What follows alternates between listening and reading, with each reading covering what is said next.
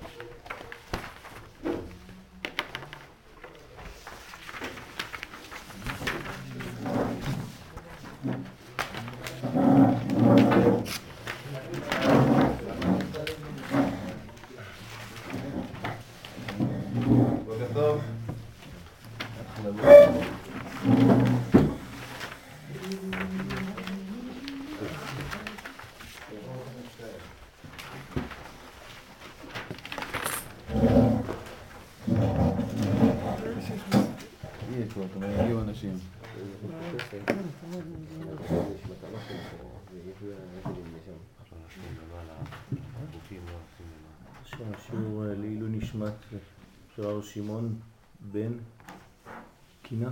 רינה. רינה. של שמעון בן רינה וניסים. להבדיל בין היפים לחנו לרפואה שלמה של לאה קרין גדלים. לאה? קרולין. בת חיה. אלן שרה. אחרי הצלחה, שנה טובה ומתוקה. אני מצטער, אני קצת חולה, אז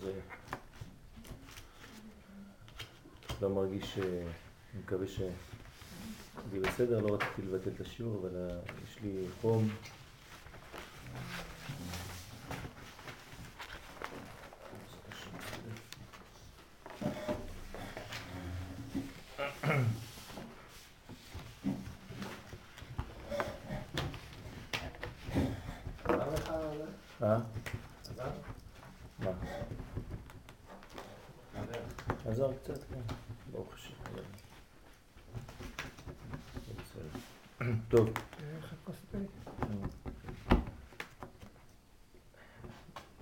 אמרנו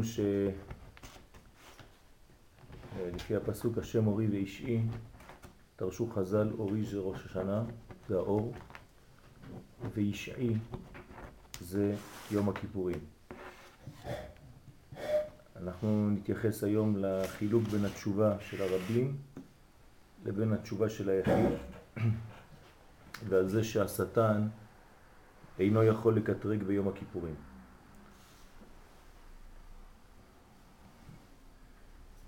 שהוא לקוח מהרב לוריה שליטה בעניין הזה. בגמרא יומא דף כף עמוד א' אמרו, אמר רמי בר בר חמא, השטן גמטריה תלת מאה ושיטין וארבעה הווה, תלת מאה ושיטין וארבעה יומה אית לרשון לאסתונה ביומא דכיפורי לית לרשון לאסתונה. דרשו חכמים בגמרא, דבר שהוא בדרך כלל לא הלכתי במיוחד, בדרך רמז, שהשטן בגמטריה שלוש מאות שישים וארבע, ובשנה יש שלוש מאות שישים וחמישה ימים. אז רמי בר חמא דורש שבעצם יש פער של יום אחד בין הגמטריה של השטן לבין ימות השנה. אותו יום הוא היום המיוחד הנקרא יום הכיפורים, שבמשך כל השנה יש מקום לשטן לקטרג, הוא מסתין, אבל יום אחד בשנה אין לו אפשרות לקטרג, אין לו מקום קטרוג, והוא ביום הכיפורים. ולכן רק שלוש מאות שישים וארבע, והיום המיוחד כנראה שאין גישה לסטייה. כן, למדנו שהשטן זה עניין של סטייה, וביום הכיפורים יש שמירה מיוחדת, מעולה, כן, לא לאפשר לו את הכיתרוב שלו. וכן הוא במדרש תהילים, על הפסוק לדוד השם אורי וישעי. כן, הפסוק שאנחנו רושים אותו עכשיו, לדוד השם אורי וישעי. דוד המלך כותב בתהילים כף זין, אורי דרשו חז"ל זה ראש השנה, זה האור, וישעי זה יום הכיפורים. כלומר, בראש השנה אנחנו מגלים את האור, את האור הגנוז, מששת ימי בראשית, ששם בעצם זה הבריאה, זמן בריאת האדם, בריאת העולם, היום הרת עולם. ברגע שאנחנו מגלים את האור הזה, אז ראש השנה בעצם זה מתחדש. אמרנו, קראנו לזה חידוש המלכות. כלומר, חידוש הנהגת השם בעולם, וכל השיעורים שהיו לנו בראש השנה, כן, הלכו לאותו כיוון, שזה בעצם חידוש ההנהגה האלוהית את העולם על ידי האדם. ולכן היום הרת עולם, למרות שזה יום בריאת האדם, אנחנו מדברים על בריאת העולם. כי האדם והעולם זה היינו הך. אנחנו לא מתעניינים בבריאה של העולם, אלא בגילוי רצון השם באותה בריאה. ומי מסוגל לעשות את זה? האדם. על כל פנים זה האור. ופה אנחנו מגיעים ליום הכיפורים, וישעי זה יום הכיפורים. מה זה ישעי? ישועה. כלומר, יום של גאולה, של ישועה, מדרגה שהיא שונה מהאור. האור זה בסדר, אבל כאן יש ישועה, האור כבר מתחיל לפעול. אנחנו רואים גילוי של האור, עד כדי כך שהוא פועל ישועות. כן, הוא פועל ישועות, הוא גורם למדרגות לצאת ולהתגלות. כלומר, יש כאן כבר עניין של גילוי האור, גאולה. כאילו אנחנו חותמים משהו. אז לכן, וישעי זה יום הכיפורים, שבכל השנה יש לשטן רשות לקטרג, אותו דבר. עכשיו אנחנו חוזרים, המדרש פה חוזר על דברי הגמרא, רק בלשון שלו. אז שבכל השנה יש לשטן רשות לקטרג, חוץ מיום הכיפורים. רמז לזה שבזמן הישוע עצמה אין כבר מקום לשטן לקטרג. השטן יכול לקטרג במשך התהליך, אבל ברגע שהגילוי של האור מתבצע, ברגע שהאור מופיע, ברגע שהישועה מופיעה, כן, אין כבר מקום לשטן. זה דבר חשוב מאוד. התהליך הוא זה שיש בו בעיה. אף פעם לא השורש ואף פעם לא התוצאה. רק באמצע. בשורש יש את האור, בתוצאה יש את גילוי האור, ובאמצע יש את התהליך. באמצע, בדרך, בתהליך, שם יש אפשרות לשטן לקטרג. בראש השנה, למרות שאנחנו מדברים על אורי, אמרנו שזה בכסה ליום חגנו, אתם זוכרים? בכסה יש גם כיסוי, יש גם הסתר. ביום הכיפורים כאן יש לנו כבר גילוי, ישועה, וישעי, יום הכיפורים. והשטן מקטרג בדרך. אז למה לא מנו חז"ל גם שהשטן לא מקטרג בראש השנה? כי ראש השנה כביכול הוא עדיין לא בשנה. הוא הראש של השנה. הוא בכלל לא שייך לזמנים כביכול. הוא שורש הזמנים. לכן אין מה לדבר בכלל. כי עוד לא פתחנו את הפה. ברגע שאנחנו מופיעים כבר בימות השנה, שם צריך למצוא מקום שהוא גם כן לא נמצא. אז יש כמה מקומות כאלה, אנחנו בעזרת השם נראה אותם כאן, למשל שבת, גם כן, הוא במדרגה עליונה כזאת.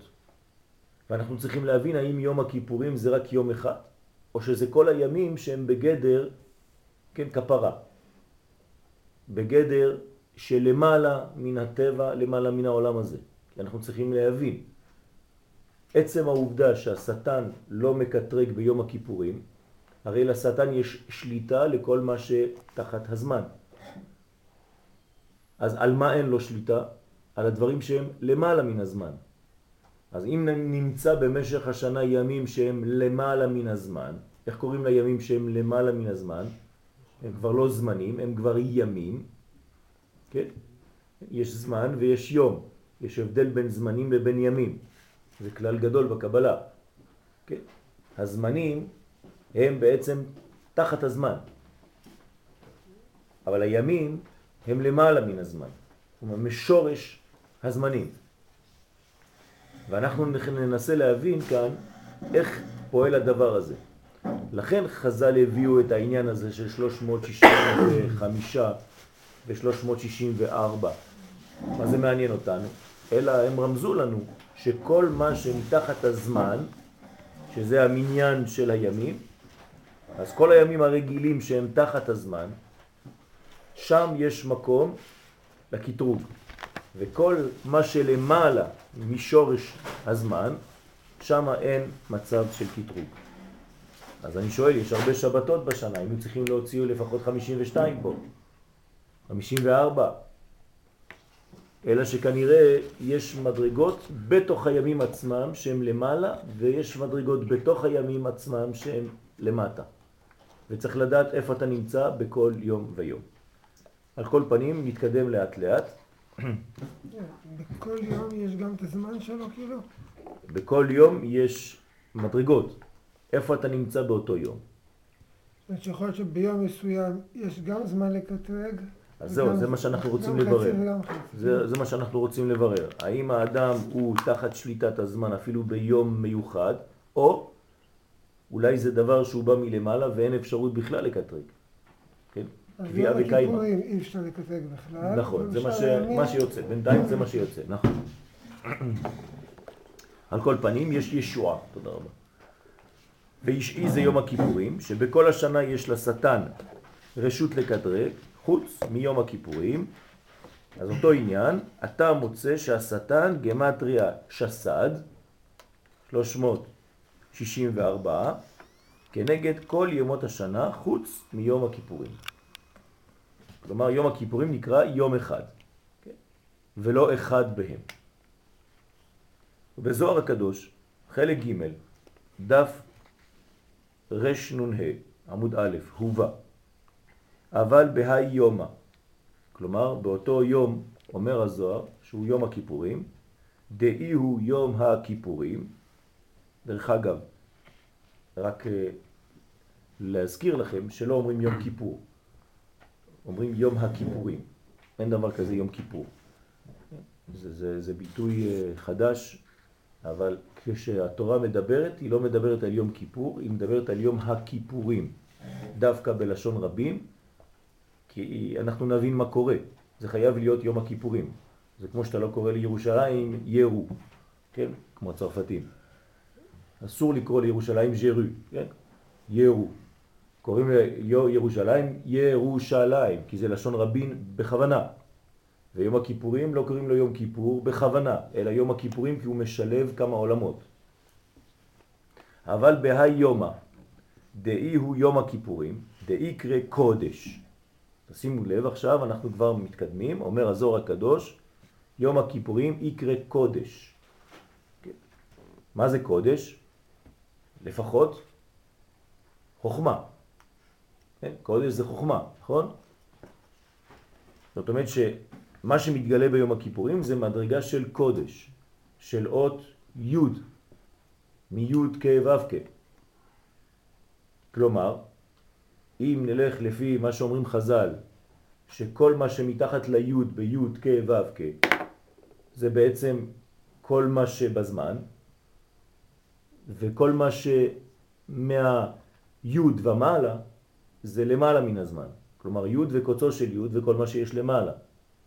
אז מתחת לזמן אנחנו רק מתחת ליוד. מתחת ליוד יש הווה, כן, ה' ו' ה'. כלומר כל מה שהווה זה מתחת ליוד. כל מה שלמעלה מההווה זה מדרגת עולם הבא. זה היוד העליונה. כן. מה? הבינה גם על הזמן. נכון, אבל היא בתוך, היא שורש הזמנים. אז היא כבר כמו אימא של הילדים, זה נמצא בה. זה לא היא, אבל זה נמצא בה. היא יולדת, כן? את הימים ואת הזמנים. אני אצייר לכם את זה ב... זה היוד, זה הקודש, וזה ה-K וה-K, זה ההווה, זה הזמנים. כן? עכשיו, בבינה יש את שורש הדברים, מי ברא אלה. כן, מי ברא אלה זה שם אלוהים. מי ברא אלה? אלוהים. כשמחברים את האלוהים, מה זה מי ברא אלה? המדרגה הזאת שהיא במדרגת חמישים, היא מי הוציאה בעצם את אלה. אלה זה שלושים ושש, שזה בעצם רבקה. זאת אומרת, החמישים הוליד את ה-שלושים ושש, ולמעלה מזה זה מדרגת קודש. כן. אז אנחנו צריכים להבין, הזוהר הקדוש אומר לנו שיום הכיפורים נמצא כאן. כאן יש שליטה, אבל כאן אין שליטה. לכן אין שליטה ביום הכיפורים, ויש שליטה לכל מה שמתחת למדרגה הזאת. שלושים ושש זה עבר. כן? שש מדרגות, שש כפול שש, שלושים ושש. זה נקרא אלה. כן? למד שלושים ושש. אז המי, האמא, הילאה, בינה נקראת אמא, ילדה, כן? ברא, ברא, את אלה. היא הוציאה את אלה, היא הוציאה את הוו. כן? והוו אחרי זה גילה את האחרונה שהיא כלולה בתוכו. כי אנחנו יודעים שהאחרונה כלולה באתרת היסוד, נכון? שש כפול שש. זאת אומרת שהמי שהיא בינה הוציאה ממנה את אלה. וכל מה שאלה זה כבר גילוי. אלה, אני מצביע. אבל המי זה דבר שלא ידוע. מי. אבל המי בורא את אלה. ולמעלה מהמי והאלה יש את הקודש, שהוא החוכמה.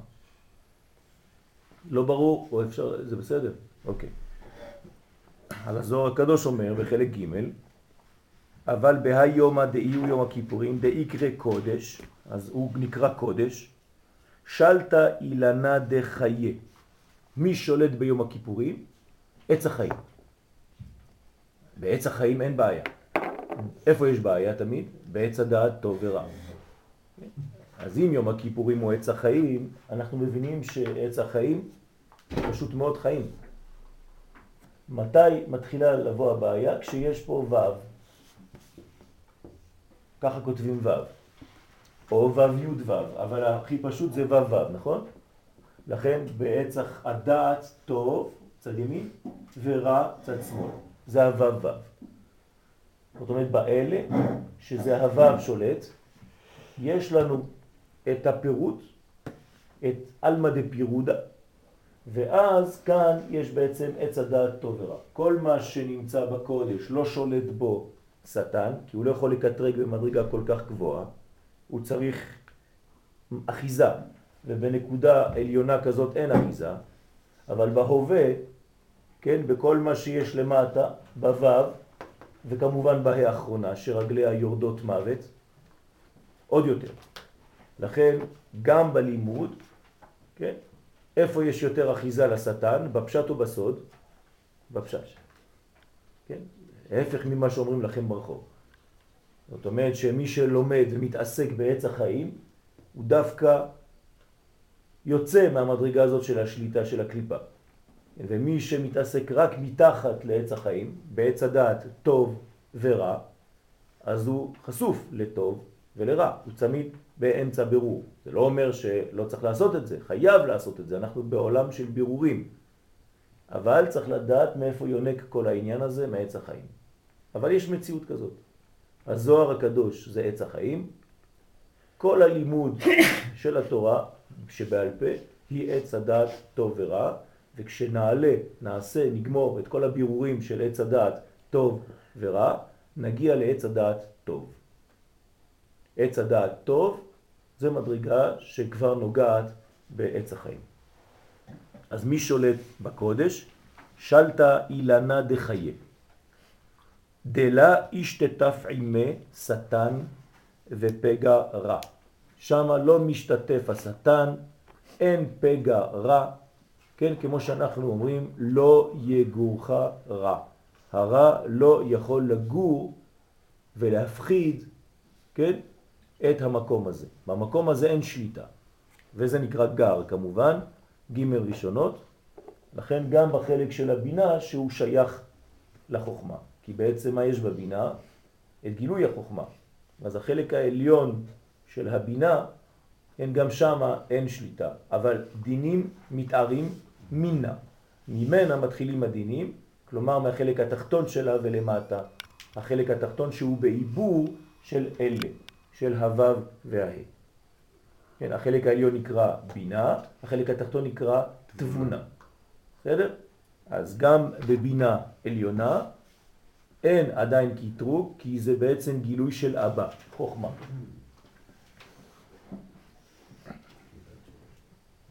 ומסתרה לא יגורך רע. אז במדרגה הזאת אין רע. אם נתרגם את זה למונחים שלנו שאנחנו מנסים כל הזמן לחדש, אין מקום לאנוכיות שם. אין מקום לאגואיסטי. אין מקום לאדם או לכוח שחושב על עצמו. אין דבר כזה שם. לא יגורך רע. כן, רצון עצמי. רע. ראשי תיבות. כלומר, שמה כל הרצון זה מה? להשפיע. לכן זה נקרא עץ חיים, זה נותן חיים. כל רגע, כל רגע, כל רגע זה השפעת חיים. תשימו לב, זה סוד גדול. ברגע שאתה במנגנון של השפעה, השטן לא יכול לפגוע. איך שמתחיל הרצון לקבל, אינטרס כלשהו, קטן, כמה, ככל שיהיה, שם מתחילה אחיזה של משהו. אבל אם הראש שלך נקי, אתה רק בנתינה אמיתית, כן? אין לך שום אינטרס לקבל משהו. לא כספי ולא רוחני ולא דיבור ולא כלום. אתה עושה את זה נקי, נקי, נקי. אין אחיזה לקליפות במקום הזה. בנתינה אין אחיזה לקליפה. כי הנתינה היא אלוהית.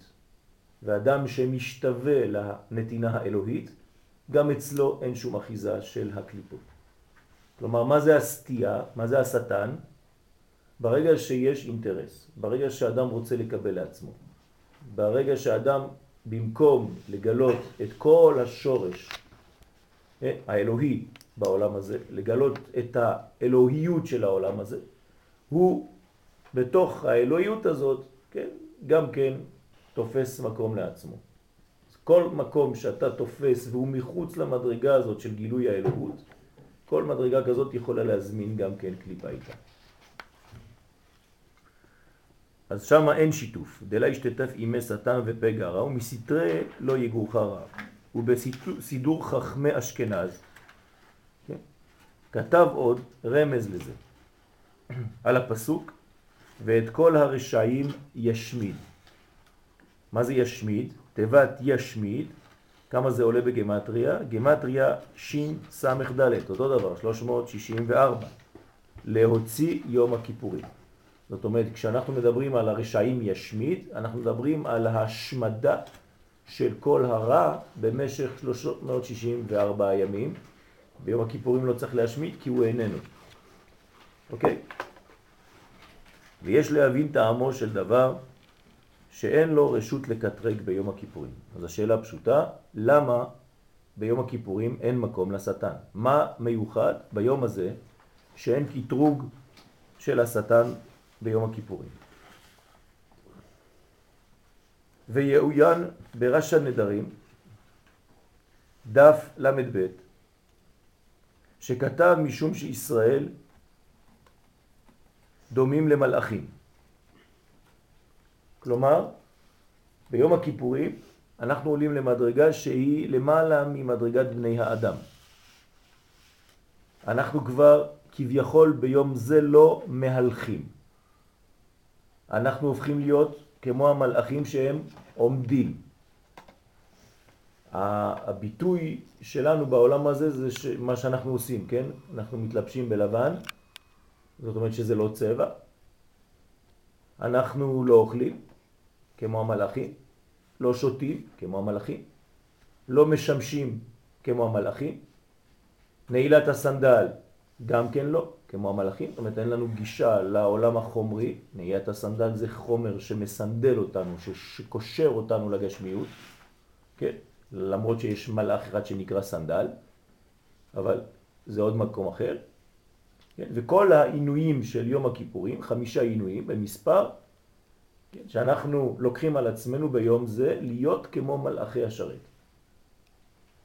וכל דיבורנו הוא דיבור קודש, ככה אמור להיות. כן? זאת אומרת שאנחנו במדרגה עליונה ביום הכיפורים, וזה מה שמביא אותנו למדרגת המלאכים. מדרגה שהיא לא נורמלית, כן? דרך אגב. היא לא נורמלית, נכון? לבן אדם, אנחנו לא נבראנו כמלאכים, אנחנו נבראנו כבני אדם. אבל כנראה שכדי לחזור להיות בן אדם אמיתי, מדי פעם צריך לגעת קצת בעולם המלאכים. כמה קצת? יום אחד בשנה. היום הזה הוא מעבר לזמן, הוא כנראה פלישה של מה שלמעלה מן הזמן בתוך הזמנים שלנו. כן? ימים יוצרו ולא אחד בהם, כך אומר הפסוק. כלומר, כשהקדוש ברוך הוא יצר את הימים ולא אחד בהם, אחד לא, לא קשור לכל הימים האלה, והוא יום הכיפורים, אז יש מין פלישה אלוהית אל תוך הזמן שלנו.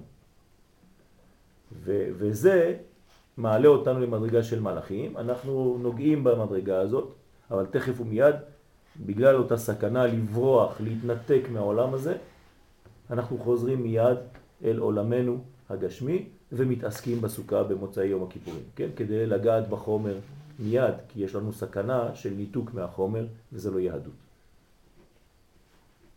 אז לכן ביום הזה, ישראל דומים למלאכים.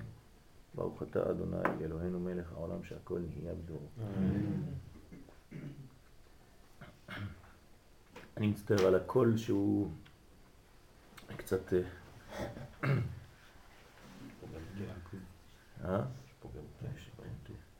תקר ותחר.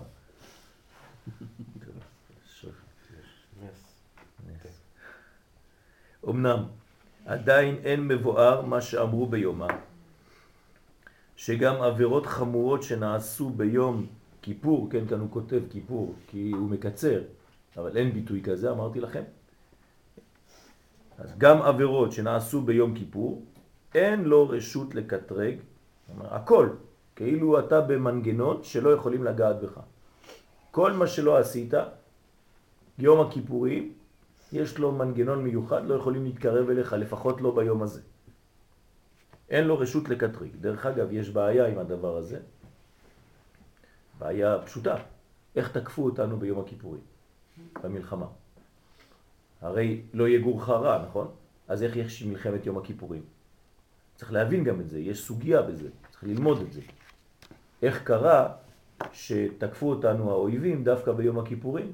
הרי זה יום שהשטן לא יכול לקטרג, לא השטן הרוחני וגם לא השטן הגשמי בדמותם של הערבים האלה. אז יש בעיה, והיינו צריכים להתמודד עם הבעיה הזאת ו- ו- ולמצוא תשובות, ויש שיעורים שלמים על הדבר הזה. אותו דבר בערב פסח, כשהיה פיגוע בנתניה, במלון פארק, אותו דבר. הרי כתוב ליל שימורים.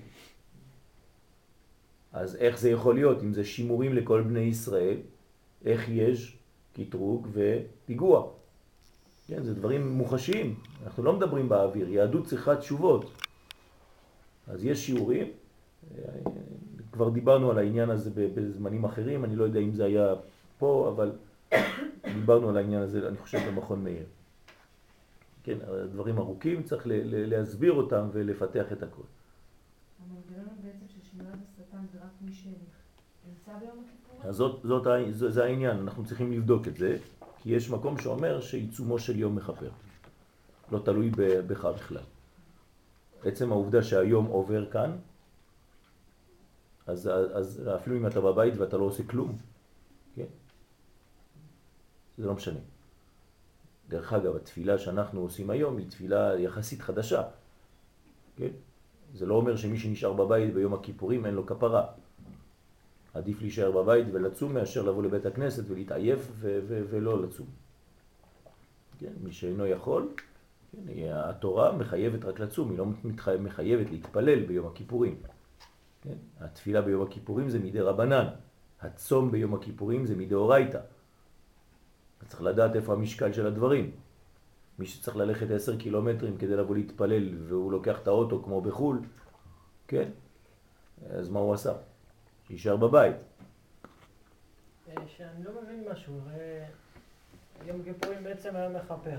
אז מה כהן גדול נכנס, עושה את כל העבודה שם? בגלל שהוא מנצל, היית בשיעור בראש השנה אחרי הצהריים? ביום שני? לא היית. לא היית. אם היית, לא היית שואל את השאלה. כן? אנחנו אמרנו שהזמנים הם זמנים שנמצאים בחלל. והאדם הוא רק יודע להשתתף בזמנים שממילא כבר נמצאים כאן. זאת אומרת שעצם העובדה שהכהן נכנס ביום הכיפורים לפני ולפנים, זה לא בגלל שהוא קיבל הוראה מלמעלה להיכנס, אלא שהבני האדם יודעים לתפוס את הטרמפ הזה, שיש כוח כזה גדול, ואז הכהן נכנס למקום הזה, המאוד מאוד מאוד פנימי, שהוא גם כן לא מן העולם הזה, ומה הוא עושה שם?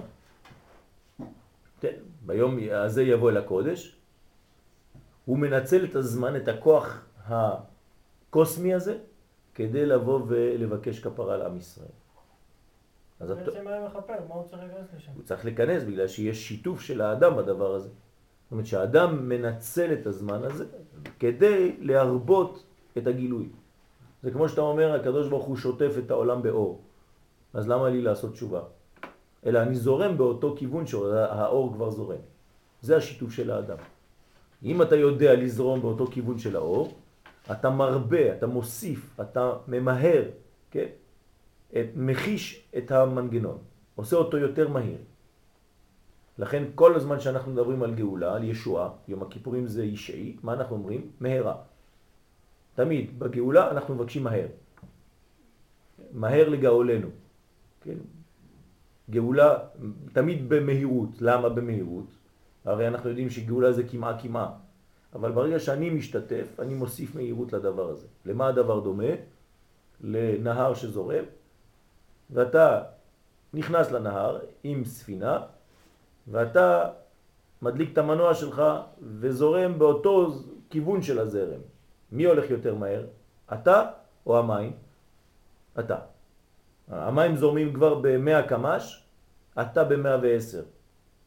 כי המנוע שלך הולך באותו כיוון וגם מוסיף משהו. והקדוש ברוך הוא נתן לנו אפשרות להוסיף את הזרימה שלו בעולם. לכן הטיפול הזה של הכהן הגדול שנכנס ביום הכיפורים לשם, זה בעצם לעשות את זה יותר ויותר שפע לעם ישראל. כן? עוד יותר גדול ממה שכבר. גם בשבת אותו דבר. שבת קביעה וקיימה. אז מה אנחנו עושים בשבת? הרי זה קבוע, נכון? אז למה אנחנו עושים קידוש? למה אנחנו מברכים? למה אנחנו עושים? הרי הוא מקדש את השבת. אז מה אתה עושה בשבת? אלא אנחנו משתתפים בחוויה האלוהית הזאת שנקראת שבת, ואנחנו מעצימים את גילויה. כן? אנחנו עושים את זה עוד יותר חזק. זה השותפות של האדם לכל המנגנון של הבריאה. לכן אמרו חכמים ביומה, במגמרה, שגם עבירות חמורות שנעשו ביום הכיפורים, אין לו רשות לקטריג. והרי אותם שעברו העבירות אינם דומים למלאכים. יש בעיה.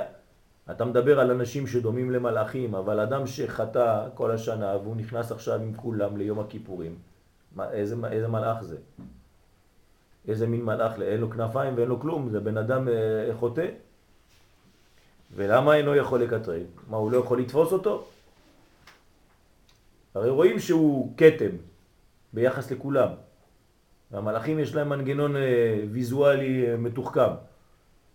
רואים שכולם בלבן, הוא רואים אותו אדום. אז מה, מה כן?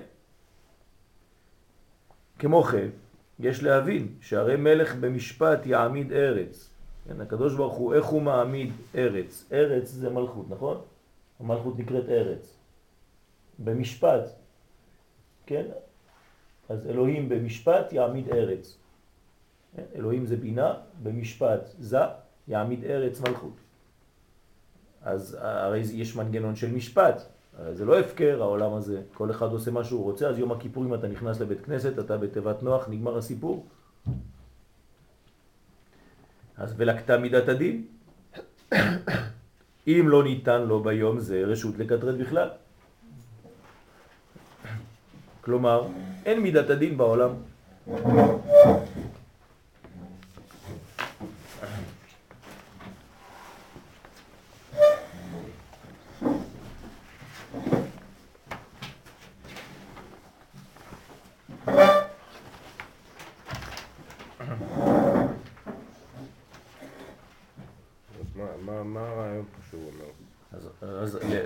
יש פה בעיה, יש פה בעיה, יש מידת הדין. זה מערער את המשפט, את המלוכה. נכון, זה כאילו שהקדוש ברוך הוא, כל המנגנון שלו לא שווה כלום. יש יום אחד, שאם אתה נכנס לתוך המערכת הזה של היום הזה, אז אתה מחוץ לכל העניין. אז איפה המשפט, איפה השם במשפט יעמיד ארץ, איפה כל הצדק האלוהי. אבל בינתיים אנחנו רואים שהיום בעיצומו מחפה. כולם דומים למלאכים, אז אני לא מבין. אז יש פה קושיה רצינית, שאלה אמיתית. איך יום הכיפורים יכול לחפר אם האדם נכנס מלא בחטאים? מה קורה שכן יכול לחפר? אז תלוי איך הוא נכנס. אם הוא נכנס כמו מלאך או שהוא נכנס, או שהוא סתם נכנס. אז אנחנו עכשיו אומרים שהאנשים נכנסים. האדם חטא עד ערב יום הכיפורים, נכנס ביום הכיפורים, מה קורה לו שם? אם חלתה גדולה, אז הוא הופך למלאך. לא, הוא אומר שאפילו הוא חטא ביום הכיפורים. ביום הכיפורים עצמו. הוא חוטא ביום הכיפורים ולשטן אין לו רשות. בגלל שאין שטן ביום הכיפורים, אז הוא מחוץ למערכת. לא מבין. בסדר, אבל הקדוש ברוך הוא כדי לעשות משפט לא חייב את השטן. מה? מה, הוא צריך את השטן כדי לעשות משפט? בוודאי, בוודאי, הוא שופט צדק, אז הוא רוצה עדים, הוא לא עושה את הצ... אז מה, הוא השופט? הוא הזה, הוא הכל לבדו? מה, מה, מה? זה לא ככה. הקדוש ברוך הוא בנה מנגנון כדי שלא נערער אחר מידותיו להיות משפט צדק. אז הוא נתן אפשרות לשטן לומר את מה שיש לו לומר. תדמיין לעצמך, להבדיל אלף הבדלות שיש פה שופט, כמו שיש לנו שופטים כאלה, שהוא הכל. לפני שהעורך דין כבר הגיע, הוא כבר שפט הכל, הוא כבר הוא הזה, הוא העד, הוא הכל. כן. הקדוש ברוך הוא, אין מה לדאוג, כאילו זהו. בסדר, אבל אנחנו, זה הכוח של אלוהי ישראל. אלוהי ישראל זה אלוה שיש בו, כן? הוא שומע, הוא שומע על המקטרגים. כשבאו המלאכים ואמרו לו, אלו עובדי עבודה זרה ואלו עובדי עבודה זרה, הקדוש ברוך הוא לא מנפנף אותם, תעופו מפה. כן, הוא, הוא מקשיב, כי הוא אלוהי צדק.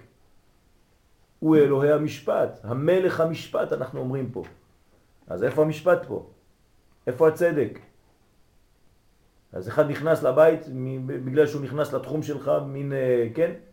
ל, ל, ל, איך קוראים לזה? לשגרירות, נסגרו הדלתות, נגמר, אי אפשר לבוא לקחת אותו, מה קורה?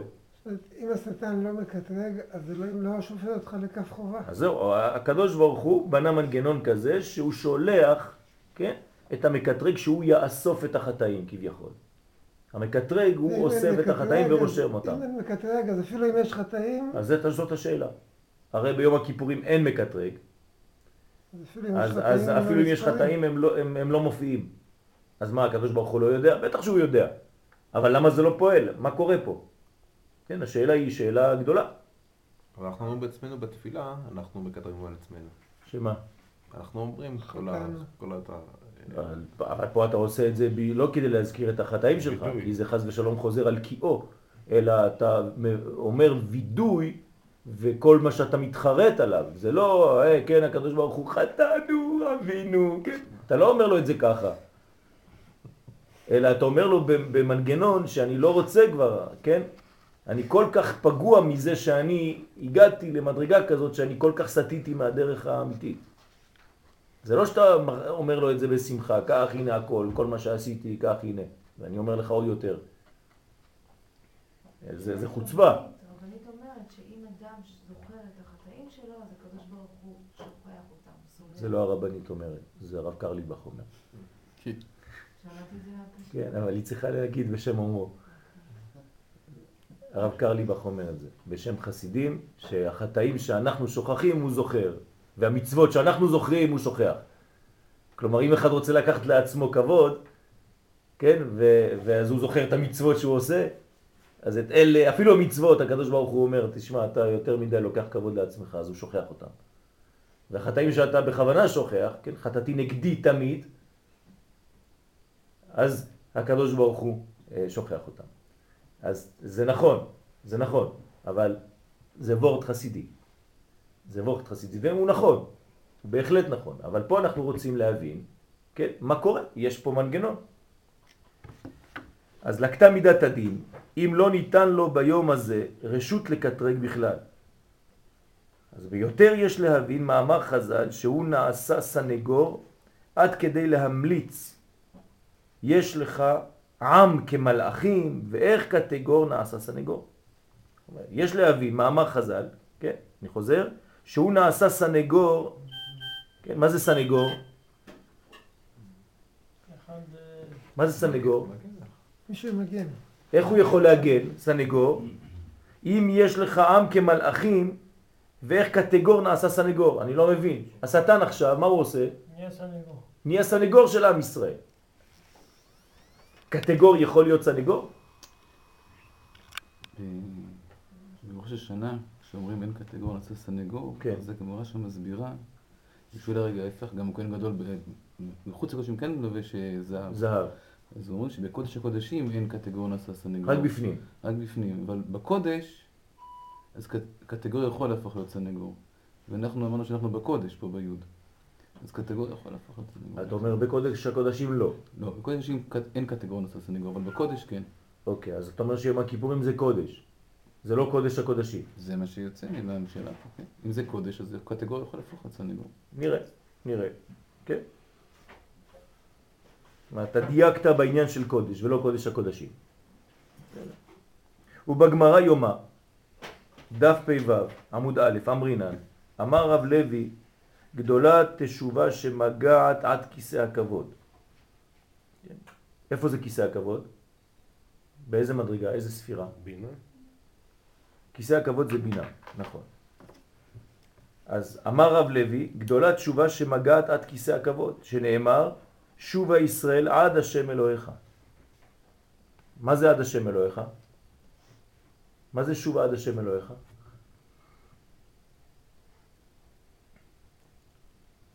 לא מספיק שובה עד השם? למה השם אלוהיך? למה, למה מוסיפים מילים? זה חיבור למידות. אלוהיך זה הבינה. מה? אלוהיך זה הבינה, השם אלוהיך. מה זה השם אלוהיך? עד מתי אתה צריך לשוב? שובה ישראל עד? עד שהשם הוא האלוה שלנו. יפה מאוד. עד שהשם הוא האלוהים, זה מה שאנחנו אומרים. אדוני הוא האלוהים, אדוני הוא האלוהים. אז אני שואל אתכם עוד שאלה, מה זה אומר? עד שהשם הוא האלוהים. יפה מאוד. עד שאתה מחבר את כל מה שאתה רואה פה, זה אין סוף. כלומר, אצל אומות העולם, אומות העולם מאמינות במה? בשם או באלוהים? יפה, לא באלוהים, בשם. כלומר, באלוה שהוא למעלה. זה נקרא לא ידעתי את השם. מה זה לא ידעתי את השם? אני מכיר, עובדה אני אומר, י' כ' ו' כ'. כן, פרעה אומר לא ידעתי את י' כ' ו' כ'. אתה צוחק עלינו, אז למה אתה אומר י' כ' ו' כ'? אלא מה חסר לו? כשי' כ' ו' כ' מתגלה כאן שזהו אותו אחד, זה מה שחסר לו. אז י' כ' ו' כ' הוא האלוהים. יפה. זה מה שאנחנו מאמינים. אז שובה השם, שובה ישראל, עד השם אלוהיך, עד שתעשה חיבור בין הוויה לאלוהות. אבל אם אתה מנתק בין הוויה לאלוהות, אז אין, אין תשובה. התשובה היא רק כשיש חיבור אחדות וגילוי ייחוד, כן? שבכל העולמות, שאין עוד מלבדו. וגם זה נקדים חסד לדין פה. רחמים לדין. רחמים. רחמים השם אלוהיך. כן. בסדר, אבל אנחנו מתחילים מעולם של ריבוי, ואנחנו הולכים עד המדרגה הזאת. בסדר, נכון. רבי יוחנן אמר עד ולא עד בכלל. מה זה מוסיף? כאילו לא יותר מאלוהיך. עד השם אלוהיך. אבל מה זה לא עד בכלל? ולא עד... לא עד הוויה, לא להישאר בהוויה. לא להישאר שם. יפה. לא להישאר בהוויה, אלא בהוויה שמתגלה באלוהות. זאת אומרת בשייכות. בהוויה יש שייכות? אין שייכות, נכון? ושבת עד השם, אני לא יודע מה זה, זה לא שייך לי. אבל פה אלוהיך, יש פה אלוהים שלך. זה החידוש. אם אתה מאמין באיזה כוח שיש שם ומנהיג את העולם, עדיין זה לא תשובה. אתה צריך להאמין שהאלוה הזה הוא שייך לך. אתה בקשר איתו, עד השם אלוהיך. יש לו שייכות והוא משתייך אליך. לא רק שאתה עמו, אבל הוא אלוהיך. תשימו לב, בתורה לפעמים כתוב, אני אהיה לכם לאלוהים ואתם תהיו לי לעם. מה זה לא מספיק? אם אני אלוהים שלכם, אתם כבר עם שלי. לא? לא. הוא יכול להיות אלוהים שלנו ואנחנו לא העם שלו. ולהפך, אנחנו יכולים להיות העם והוא לא אלוהים שלנו, חז ושלום. פה יש שייכות. אז התשובה היא עד שם. מה זה קשור לכל מה שלמדנו עד עכשיו? כל השאלות שלנו עדיין נשארו בלי תשובות. אנחנו נת... נמשיך, נתקדם ונראה לאט לאט. והנה. ה... מי זה פני יוסף? פני יהושע. פני יהושע בראש השנה, בגמרא, דף ת' זין, עמוד ב', על מה שאמרו שם, כי בינונים תלויים ועומדים עד יום הכיפורים. מה זה תלויים ועומדים? עד יום הכיפורים הבינוניים. כלומר, צדיקים נכתבו ונחתמו לאלתר לחיים. לחיים. רשעים נכתבו ונחתמו לאלתר למיטה, חז ושלום. ובינוניים, בינוניים, תלויים ועומדים. מה זה תלויים ועומדים? כן, אז הרב גבי מסביר תמיד שתלויים ועומדים, זאת אומרת, יש לו את החבל, אבל הוא עומד על כיסא. או שמורידים את החבל, או שמורידים את הכיסא. זה נקרא תלויים ועומדים. אם מורידים את הכיסא, חבל עליו. אם מורידים את החבל, אז הוא עדיין עומד על כיסא. אז הבינוניים הם ככה, הם באמצע. עד מתי? עד יום הכיפורים. זכו, כלומר הם עשו עבודה במשך עשרת ימי תשובה. בעשרה ימים האלו שהם בכלל לא עשר, הם כמה? אנחנו אומרים עשרת ימי תשובה, אבל זה לא נכון. כמה ימים יש? כבר הורדנו יומיים של ראש השנה ויום אחד של כיפור. אז נכנסנו רק שבעה ימים נשאר לנו. ושבת. ושבת. כן, אבל קוראים לזה עשרת ימי תשובה כי כוללים גם את ראש השנה וגם את יום הכיפורים. אבל אנחנו חושבים שזה עשרה ימים בין. לא, אין עשרה ימים בין. על כל פנים, עד יום הכיפורים יש עבודה רצינית. כלומר, כל מה שאנחנו לא עושים במשך השנה, אפילו חומרות, אנחנו מנסים לעשות באותם עשרה ימים. אז כל אחד מעלה את רף היהדות שלו, הגישה שלו לקודש, עוד יותר. אז הוא עוד יותר מקפיד על דברים ומחמיר על עצמו. כן, כמובן צריך להחמיר על עצמו, לא על אחרים. לא לבקש מאחרים שיחמירו. כן, אבל כמה שיותר לעשות דברים, להתחזק יותר, לעשות יותר, כן, כי יש מנגנון שרודפים אחרינו במשך הימים האלה. זה ימים לא פשוטים שאנחנו צריכים להתקדם, להתקדם, להתקדם, כדי ממש לגשת ליום הכיפורים כמו שצריך, להגיע נקי נקי. אז זכו נכתבים לחיים. לא זכו, חז ושלום, נכתבים למיטה הקשה. למה בצדיקים גמורים בראש השנה, וכן ברשעים גמורים, אמרו נכתבים ונחתמים, ואילו בבינוניים, גם כשזכו לא אמרו בהם ביום הכיפורים, אלא נכתבים ולא נחתמים. הבנתם את, הפשוט, את, את השאלה? שאלה פשוטה. על הצדיקים הגמורים ועל הרשעים הגמורים כתוב נכתבים ונחתמים. יש גם כתיבה וגם חתימה. תכתבו ותיחתמו. למה לבינוניים לא כתוב תיחתם, הוא כתוב רק תיכתב? לא כתוב בינוניים גמורים, כתוב בינוניים. לא כתוב בינוניים גמורים, כן. כן? בינוני זה לא כמו שהיום, כן? מי אמר על עצמו שהוא בינוני? בגמרא. רבא. אמר כגון אנה בינוני. וואו, עלינה. הוא אמר שהוא בינוני. דרך אגב, אומרים לו בגמרא, מור, כבוד הרב, אם אתה אומר שאתה בינוני, איזה חיים אתה משאיר לנו? כלומר, מה אנחנו? כן, אז הוא צריך להסביר שמה. הוא מבאר כי חלוק יום הדין של ראש השנה מאשר ביום הכיפורים. אז יום הדין בראש השנה וביום הכיפורים יש הפרש בין הימים. גם כאן, אתם רואים כמה שאלות יש? עוד לא התחלנו בכלל לענות, אנחנו רק שואלים שאלות. אנחנו מרסקים את כל הבניין כדי לבנות אותו מחדש, אבל זה, זה בעיה, זה הרבה הרבה שאלות. בראש השנה סדר הדין הוא משום מלך במשפט יעמיד ארץ. כלומר, ראש השנה זה יום הדין. הקדוש ברוך הוא מלך המשפט, הוא מעמיד את הארץ, מלכות, מחדש לכל השנה כולה.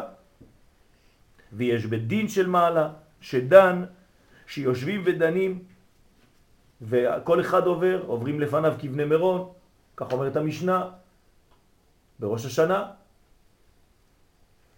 יש בדין, ואנחנו יודעים בדיוק מתי עם ישראל נידון, ביום השני של ראש השנה ולא ביום הראשון, ואומות העולם ביום הראשון, וכל אחד יש אפילו רמזים מתי הוא נידון. אבל מה קורה ביום הכיפורים? ולכן הוא יותר בדין, ראש השנה, ממש דין. כלומר, אור גדול שמאיר בנו, ואור כשהוא מאיר חזק מאוד, מה קורה? רואים יפה, רואים את כל הכתמים. לכן השם אורי זה ראש השנה, זה האור שלי. אבל אישי ביום הכיפורים, אז מה קורה ביום הכיפורים לעומת זה? וביום הכיפורים הקדוש ברוך הוא בעצמו דן. אתם מבינים מה קורה פה? אין כבר בית דין. הוא אמר לכל הבית דין, בסדר? שמעתי אתכם בראש השנה, עכשיו תנו לי להתקדם לבד, והוא יותר ברחמים. זאת אומרת, אנחנו הולכים עכשיו לבוס. ביום הכיפורים זה כבר לא בית דין, אז עכשיו זה עונה כבר על השאלות. איך יכול להיות שיש קצת, כן, כאילו אנחנו נכנסים, כן, חתירה מתחת כיסא הכבוד. זאת אומרת שמי שחוטא ביום הכיפורים, בכל זאת... לא, לא, אל, אל, אל תתאמץ, כן? אל תחטוא ביום הכיפורים, לא, אל תחטא. אבל זה מה שיוצא. לא, עוד מעט נראה, עוד מעט נראה, כן? יש יותר רחמים, זה לא אומר שאנחנו יכולים לעשות מה שאנחנו רוצים, כן? כן? יש יותר רחמים, זה לא כמו בית דין, בית דין אין להם חשבון. הם רובוטים, רואים, טק, טק, טק, טק, טק, נגמר הסיפור. האבא, כן, אבינו מלכנו, הוא אומר, תשמע, עשית הרבה שטויות, אבל עכשיו אתה לבד איתי. כן, זה כמו שאתה עולה, כן, כשאתה בבית דין, שופטים מדרגה חמורה. אחרי זה שולחים אותך לשופט העליון, ואתה לבד יושב איתו. הוא אומר, תגיד לי, לא נמאס לך לעשות שטויות. אתה רוצה, אני יכול לסדר לך את העניינים, אבל תפסיק. פתאום משהו מתרכך שם. היית חושב שאתה עוד יותר בדין, משהו מתרכך. עם הקדוש ברוך הוא זה על אחת כמה וכמה. אז יש לנו מין גישה אינטימית מאוד ביום הכיפורים, הקדוש ברוך הוא בעצמו מטפל בעניינים. מה העניין של הצדיקים והרשעים? אז מה, הם לא עושים תשובה, אין להם סרט דברים תשובה. הכל אצלהם, אתה אומר, הכל חתום. נכון. אז מה... כך אומרת הגמרא. מה בעצם העבודה שלהם? אז כתוב שהם כבר נחתמו למיטה, כן? אבל כשחז"ל אומרים את זה, השאלה שלך טובה. יש סיפור בגמרא על רבי אלעזר בן דורדיה, שגם הוא, אותה אישה שהוא הלך איתה, אמרה לו, כן, לכולם יש אפשרות לשוב בתשובה חוץ ממך, שמעתי. מה הוא עשה? דווקא באותו רגע הוא עשה תשובה. זאת אומרת, כשאנחנו, כשאומרים אין יותר, זה כדי לעורר אותך. זאת אומרת שזה לא חתום וסגור ונגמר, אלא להפך, זה כדי לעורר את האדם שיגיד לא, אני רוצה, אני רוצה, אני רוצה. אז אומרים לך, זהו, נחתמת, נגמר. זה מעורר את האדם, באמת אם הוא רוצה, כן, להבין שהוא יכול להפוך את הכל. באמת, באמת, אין שום זמן שאי אפשר. אין דבר כזה. זה חידשה החסידות, שכל רגע נתון, לא חשוב איפה הגעת, לאיזה מדרגה נפלת, גם משם אתה יכול לעשות. אז נכון, זה באמת ככה. וגם הצדיק, ויכול לישון על שמריו. צריך להיזהר. דרך אגב, מה זה דורדיה? זה לא שם של מישהו, כן? אפילו שקראו לו רבי אלעזר בן דורדיה, זה, זה לא השם שלו. זה ביטוי של משהו, מה זה דורדיה בארמית? זה לא מצרפתית. דורמיר, כן? מה זה? זה השמרים. השמרים הם יושנים על היין, מתחת ליין, כן? זה נקרא דורדיה. אז איך יכולים לקרוא לאדם כזה שמרים, איזה שם? בוא לפה שמרים. אלא שהוא בעצם נרדם כמו השמרים והפך להיות הקליפה. כיוון שכן, לא צריכים חתימה, שכבר ידו כחתימה היא. זאת אומרת, הקדוש ברוך הוא, אין את החתימה הזאת שאנחנו רואים עם בית דין רגיל. יש דין גם לעם ישראל? כן, בוודאי. אם לא, אין משפט צדק. כל בעלי העולם עוברים לפניו כבני מרון, כולל עם ישראל. להפך, אם לא היה דין לעם ישראל, אז אומות העולם היו אומרות, אתם כל הזמן מסתדרים איך שאתם רוצים, למה אנחנו כן והם לא? וזו גם מעלתו של הבינוני, שתלוי ועומד עד יום הכיפורים, שאז הקדוש ברוך הוא דן אותו במידת הרחמים יותר. אז ביום הכיפורים יש מין בונוס. מי שמגיע עד שם, כן, יש אפשרות ל- ל- לרקות יותר. וכבר ביארנו שלדבריו ניחה מה שהרמב"ם כתב, גם בבינוני נחתם, ומשום שכתיבה וחתימה היינו הך. פה אומר כאן הרמב"ם שגם הבינוני נחתם. הוא לא סובר כמו הגמרא, שזה רק נכתב, כי הוא אומר שחתימה וכתיבה זה אותו דבר. ברגע שאתה כותב זה חתימה כבר. ככה אומר הרמב"ם. האמת שכתיבה וחתימה, כן, זה, זה מדרגות ב, ב, בספירות. הכתיבה היא בספר והחתימה היא במדרגה יותר גבוהה. על כל פנים אצל הרמב"ם זה אותו דבר. וכדבריו, משמע, בתנא דבאליהו, כן, אותו דבר אומר כמו הרמב"ם, שדורש על הפסוק ימים יוצרו ולא אחד מהם, שהכוונה, כן, תשימו לב איך כתוב ולא. למדו. ימים יוצרו ולא, יש יום אחד ששייך לא. להקדוש ברוך הוא, כביכול, עזבו לי את העבודה ביום הזה. אני נותן לשטן לקטרג שלוש מאות שישים וארבעה ימים, רק יום אחד תשאירו לי. זה מה שמבקש הקדוש ברוך הוא. כן, לקח לעצמו, יפריש לעצמו מן הזמנים יום אחד, כביכול, ולא אחד בהם. ומי זה אחד מהם? שהכוונה היא על יום הכיפורים, שהוא יום שהקדוש ברוך הוא בעצמו דן את העולם. לכן, מה יש יותר ביום הכיפורים? רחמים. רחמים. אז אתם רואים את ההבדל, בראש השנה יש יותר דין וקצת רחמים. אנחנו מנסים שהקדוש ברוך הוא יעלה מכיסא דין וישב על כיסא רחמים. ביום הכיפורים יש גם דין, אבל הרחמים שולטים, כי זה הדין של הקדוש ברוך הוא. זה דברים שהם בסיסיים מאוד, צריך לדעת אותם, כן? שהבית דין שולטים בראש השנה והקדוש ברוך הוא שולט ביום הכיפורים. והוא עושה את המנגנון, הוא בנה אותו בצורה כזאת. ויש לבאר טעמו של דבר שהקדוש ברוך הוא בעצמו דן ביום הכיפורים ולא על ידי בית דין של מעלה כמו בראש השנה. ובפשוטו יש לבאר על פי מה שכתבנו, כן? בית דין של מעלה. אני לא יודע מה זה, טוב. וכן תשאל את השאלה. בית דין של מעלה, זה גם הקדוש ברוך הוא, רק? לא. יש בו יותר מידה של דין, יש בו מקטרגים. לא. אבל גם הוא שם הפוסק. בוודאי, אבל תמיד הוא בכל מקום, אבל הוא נותן מקום לבית דין. אז הוא כביכול יוצא. כן? יפה. מה זה בית דין? זה מידת הדין, מידת הדין העליונה. זה לא שיש אנשים יושבים שם, כן? בית דין זאת אומרת כל המדרגות של הדינים, זאת אומרת כל המדרגות של מידת הדין. כל הצד השמאלי? כל הצד השמאלי. כן? שם זה חותך. וביום הכיפורים, למה את אומרת כל הצד השמאלי? לפי הפסוק. שמאלו תחת לראשי, מה שלמדנו בלילה. ומתי זה ימינו תחבקני? יום הכיפורים. בסדר? זאת אומרת שזה יום הכיפורים ואחר כך סוכות עוד יותר. יש עוד מנגנון. ימינך פשוטה כן? לקבל שווים. נכון. ימינך פשוטה לקבל שווים. אז כל מה שאנחנו אומרים שזה יום הדין ובית דין של מעלה, זה מדרגה שהיא בעצם כל הצד השמאלי, השופט והחותך, ואין לו פשרות. אז מתחילים בדין כזה שהוא מאוד מאוד חותך. תשימו לב, מתי הדין יותר קשה? ביום הראשון או ביום השני? הראשון. הראשון. כן? דינה קשיה. אחרי זה דינה רפיה. וככל שאתה הולך ליום הכיפורים זה עוד יותר רפיה, רפיה, רפיה. כן? בסופו של דבר אתה כבר בסוכות, שזה כבר רחמים. רחמים סוכות? בוודאי. אמרת שזה חמישה ימים, איך זה הולך? גם שם, בתוך הרחמים עצמה, נפרק את זה אחר כך לגורמים. אבל בכללות, זה שמירה, זה אור מקיף.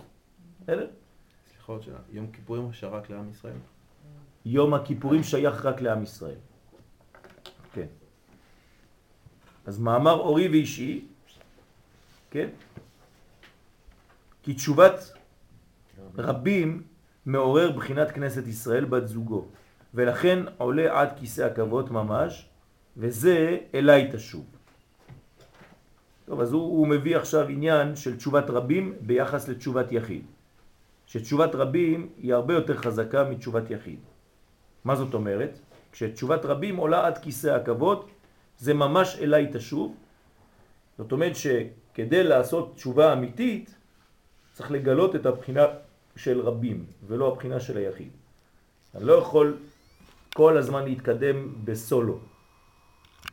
כמה שאתה יותר בתוך עמי אנוכי יושבת, כמה שאתה יותר ברוב עם, אז הדרת מלך. זאת אומרת שהתשובה כאן תלויה גם כן בקיבוץ. כי תשובת הרבים היא מבחינה זו של כנסת ישראל בת זוגו. כשאנחנו ברבים אנחנו מגלים את הבחינה של כנסת ישראל. מה שאין כן היחיד, תשובתו רק בחינת עבדים או בנים. ולכן אין זה מגיע אלא עד כיסא הכבוד. אבל שם מה כתוב? אליי תשוב, לא על כיסאי. אליי, מה זה אליי? כאילו בתוכי. מדרגה גבוהה מאוד, כלומר מי שנוגע בחיים שלו, במדרגה שנקראת כנסת ישראל, הוא נוגע במהות כביכול. מי שחוזר, עושה תשובה, לבד, הוא מגיע עד כיסא הכבוד. כי זה עדיין או בנים או עבדים. זה לא את המדרגה. כלומר, התשובה הגדולה ביותר זה לשוב להיות עם. ברגע שאנחנו עם, למשל חזרתנו לארץ ישראל, כן? זה מה שנותן את המדרגה הכי גבוהה. אז עוד פעם, אפשר ללמוד קבלה רק במונחים טכניים. ואפשר ללמוד קבלה ולהביא את הדברים, כן, למנגנון האמיתי הפנימי, הנשמתי של הדברים, וזה ברוך השם עשה לנו הרב קוק, שקשה לראות במקומות אחרים. יש, אבל באופן גנוז מאוד. כן. להבין מה זה עם ישראל. וכן משמע מדברי השערי אורה, שער ב', שביאר הטעם שתפילת רבים מתקבלת יותר, משום שהיא סוד עדנות. מה זה תפילת רבים? אמרנו כנסת ישראל. כנסת ישראל זה עדנות, שהוא סוד כנסת ישראל. עדני שפתי תפתח. מה זה עדנות? זה עם ישראל. לכן אומר הבן איש חי, לפני העמידה אנחנו מסתכלים אחד על השני, וכביכול משתתפים, אומרים לכולם בוא איתי.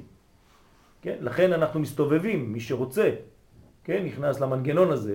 אנחנו ברוך השם כבר מניין וחצי בבית כנסת, שכל אחד מסתכל על השני, כן? לפני העמידה, ואנחנו כולם עושים תנועה כזאת. כלומר, אנחנו ביחד, אני לא עולה לעמידה שלי, לא אכפת לי מהחבר שלי. ואני צריך לחשוב על כולם, ולהיות עם כולם, זה עמידה אחרת. כנסת ישראל. לפיכך אינה נדחית. אז תפילה כזאת שעולה עם כוח כזה היא לא נדחית. כמו תפילה שהוא ביחיד, אומרים מי זה, מי, מי, מי זה החוצפן הזה? בוא נפתח את התיק שלו. כן, אבל כשאתה בא ב... בכוח, כן? אז אתה נכנס. זה תמיד אותו מנגנון. אתה יכול גם להגיד להפך. אתה יכול להגיד, כשאתה בא בקבוצה אז אתה נבלע. כשאתה בא כיחיד אז אולי... נבלע, נכון? לא. אז התפילה שלך נבלעת, מתקבלת. כשאתה בא ביחיד... לא, ברבים. ברבים, אתה, אתה נבלע, אתה אולי לא בדיוק, כן בדיוק, יפה. אתה בתוך הקבוצה, נכון. רואים אותך, לא רואים אותך, אתה אחד מתוך מאה. נו, מה זה אומר? עברת. עברת. תן מאה דרכונים, אתה... תן מאה דרכונים ב- ב- בגבול ותן דרכון אחד.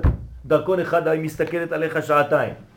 וואלה, אתה עם השערות, ככה, נכון? נכון, ובמאה דרכונים, הדרכון שלך עם זויף, לא רואים אותו. יפה, עדיף. אז, אז מה זה אומר? זה לא אמיתי שיבדקו אותך, אבל אפשר מזויף. זה לא עניין של מזויף, זה עניין איך עברת, עברת או לא עברת. זה העניין, לעבור. כן.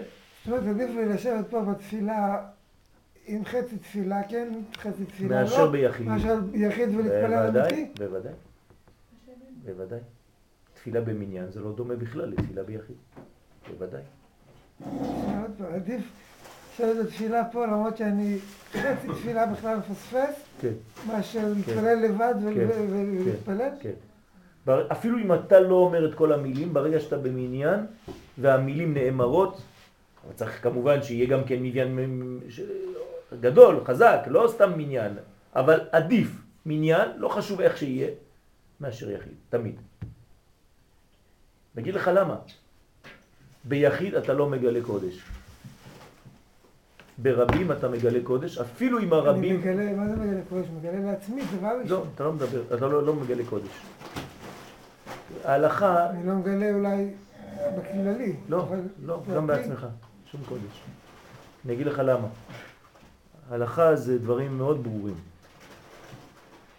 נקדישך ונעריצך. קדוש, קדוש, קדוש. מתי אתה אומר? אתה אומר לבד קדוש, קדוש, קדוש? למה?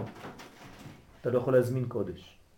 ברגע שיש מניין, אומרים קדושה, מזמינים קודש, הקודש יורד. זה שינה את כל התפילה. אתה מבין? אז אני מבין אותך, אתה מתחבר יותר, כי אתה מדבר יותר ואתה חושב שאתה, וזה נכון, יכול להיות שאתה מרגיש יותר. אבל מבחינת התפילה עצמה, אין כמו תפילה במניין. אין יותר חזק מזה, אין מה לעשות, זה, זה, זה מציאות. כן? אתה מגלה בה קודש. אז נכון שאתה לא יכול להספיק את הכל, נגיד, אתה לא נמצא בהכל, אבל עצם העובדה שאתה בתוך המניין, אתה איתו. והוא כמבואר, כי מדרגה זו של כנסת ישראל בת זוגו. עכשיו אנחנו לא מדברים סתם על מניין, אנחנו מדברים על כנסת ישראל. בתוך המניין עצמו אתה מגלה את הפנים של הפנים, שזה כנסת ישראל בת זוגו, אינה אלא ברבים, ובציבור. מה זה ציבור? צדיקים, בינוניים ורשעים. מי אומר את זה? האריזה. אם אתה רואה שיש בציבור רשעים, אז איך הם נכנסים? תפילה בציבור. אתה אומר את זה, אני רוצה להתפלל עם מי? עם הרשעים. ציבור זה צדיקים, בינוניים ורשעים. אתה רוצה להתפלל עם רשעים? כן. עד כדי כך שאומרים בגמרא שמניין שאין בו רשע אחד, הוא לא מניין. יש תפילת אשכנזים, מתפלל עם העבריינים. נכון. זה לפני יום הכיפורים. זה רק אצל אשכנזים. לא, גם אצל הספרדים. כן, להתפלל עם העבריינים. מבקש. מבקשים, מה? זאת אומרת שגם לנו יש עבריינים. כן, כן, כן.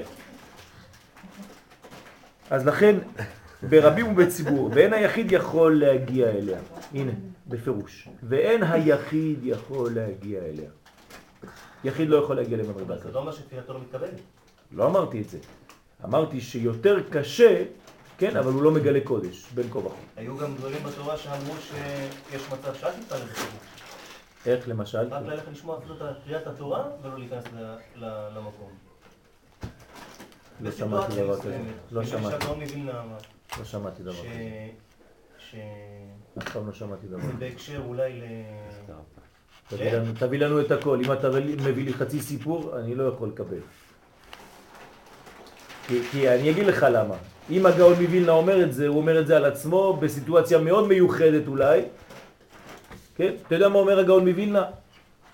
אומר שאם אתה יוצא מהסוכה, כל פעם שאתה יוצא ונכנס לסוכה, אתה צריך לברך להישב בסוכה. אנחנו עושים את זה?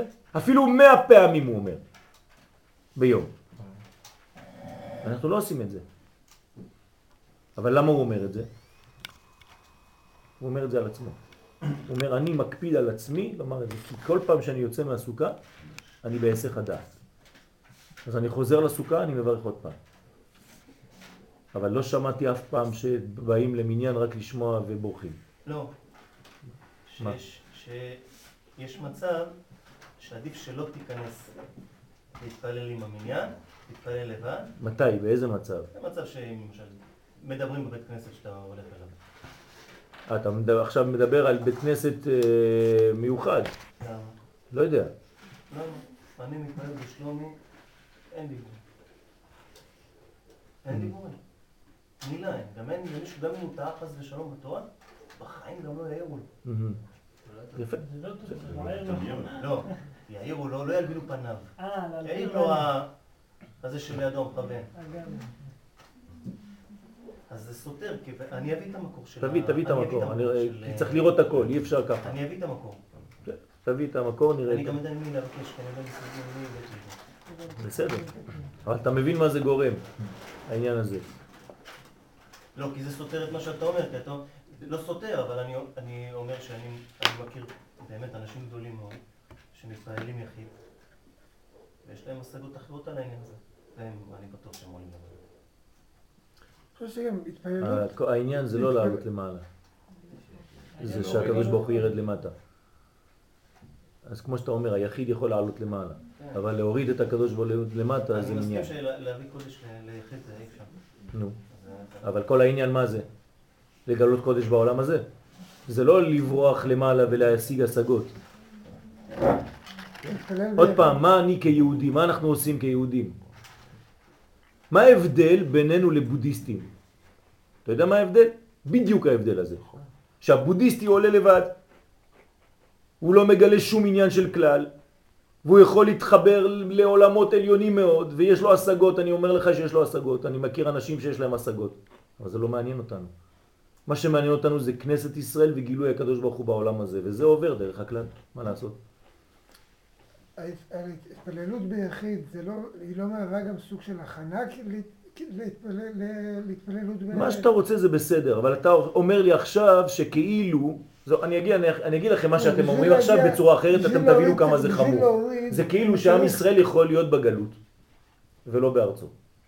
אם הוא בגלות הוא צורך עלייה, כי שם הוא פרט ופה הוא כלל. כן, אבל אם, אבל אם, אם הוא אמור לבנות את עצמו כפרט כדי להגיע לכלל. אתה לא יכול, אתה לא יכול, אתה לא יכול לבנות את עצמך כפרט כדי להגיע לכלל. אתה קיבלת את כל הכוח שלך מהכלל. זה להפך.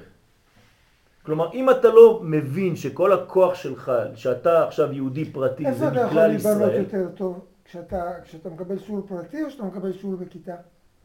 לא, זה, זה לא, זה לא דומה, אתה שואל שאלה אחרת. איך הגעת בכלל...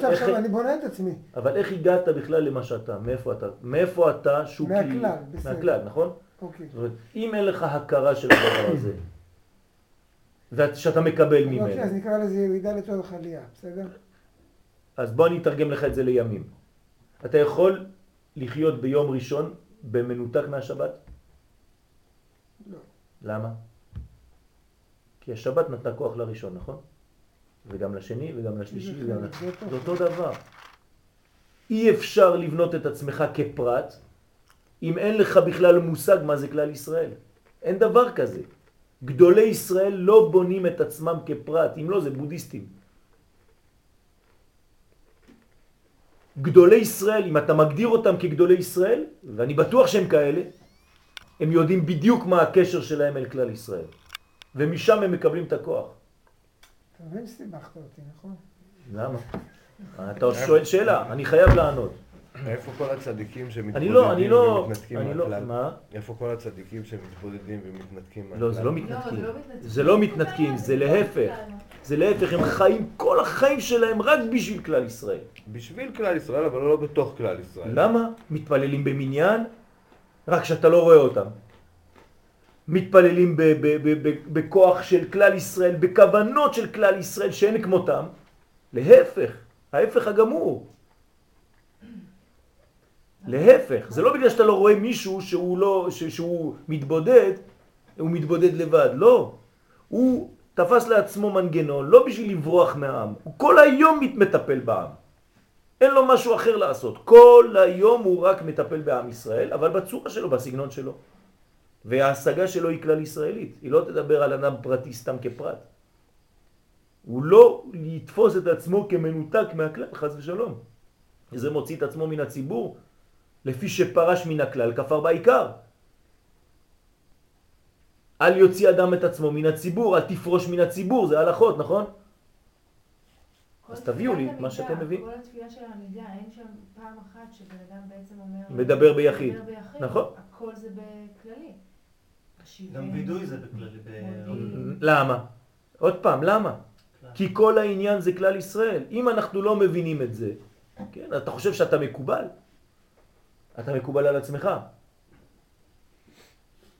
אני לא יודע, כן? מקובל אמיתי זה אדם שקשור ויודע מאיפה הוא מקבל את הכוח שלו, כלומר מכנסת ישראל, בת זוגו של קודשא בריך הוא.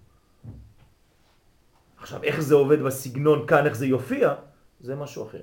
לכן, מתפלא אני על מה שאתה אומר, אבל אם תביא לי מקור, אני, אני מקבל, אבל אני לא, לא מבין איך.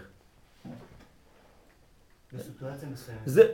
אה, בסדר, בסדר. בסיטואציה מסוימת. אתה מתחיל להיות נחמד. לא, לא. בסיטואציה מסוימת. אבל זה בעיה, אתה רואה שהדבר הזה, בדיוק כמו ששוקי מדבר, גם אני דיברתי וגם אני מתאר לעצמי שעוד הרבה... אני יודע.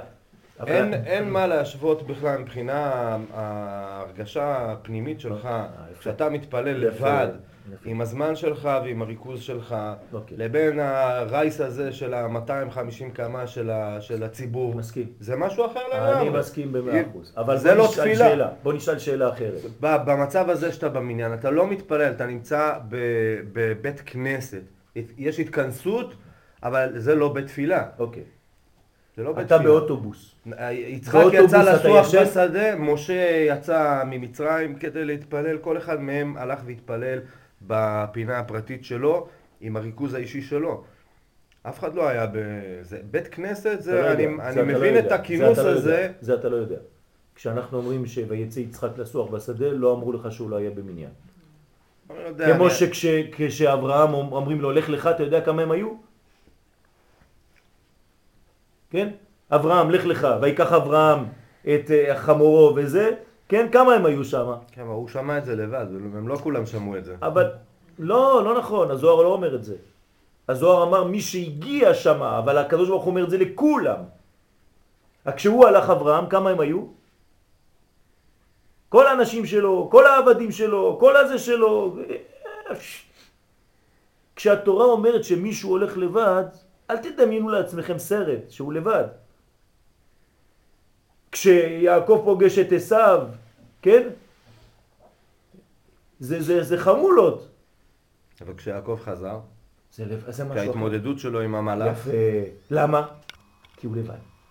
זאת הבעיה. לכן מופיע המלאך שרו של עשיו כדי לחבל בו ולפגוע בו, כי הוא לבד. אני חושב שאם הוא לא היה לבד, הוא לא היה מגיע למצב שהוא היה יכול להתמודד עם המלאך. בגלל שהוא לא לבד. קודם כל הוא לא לבד.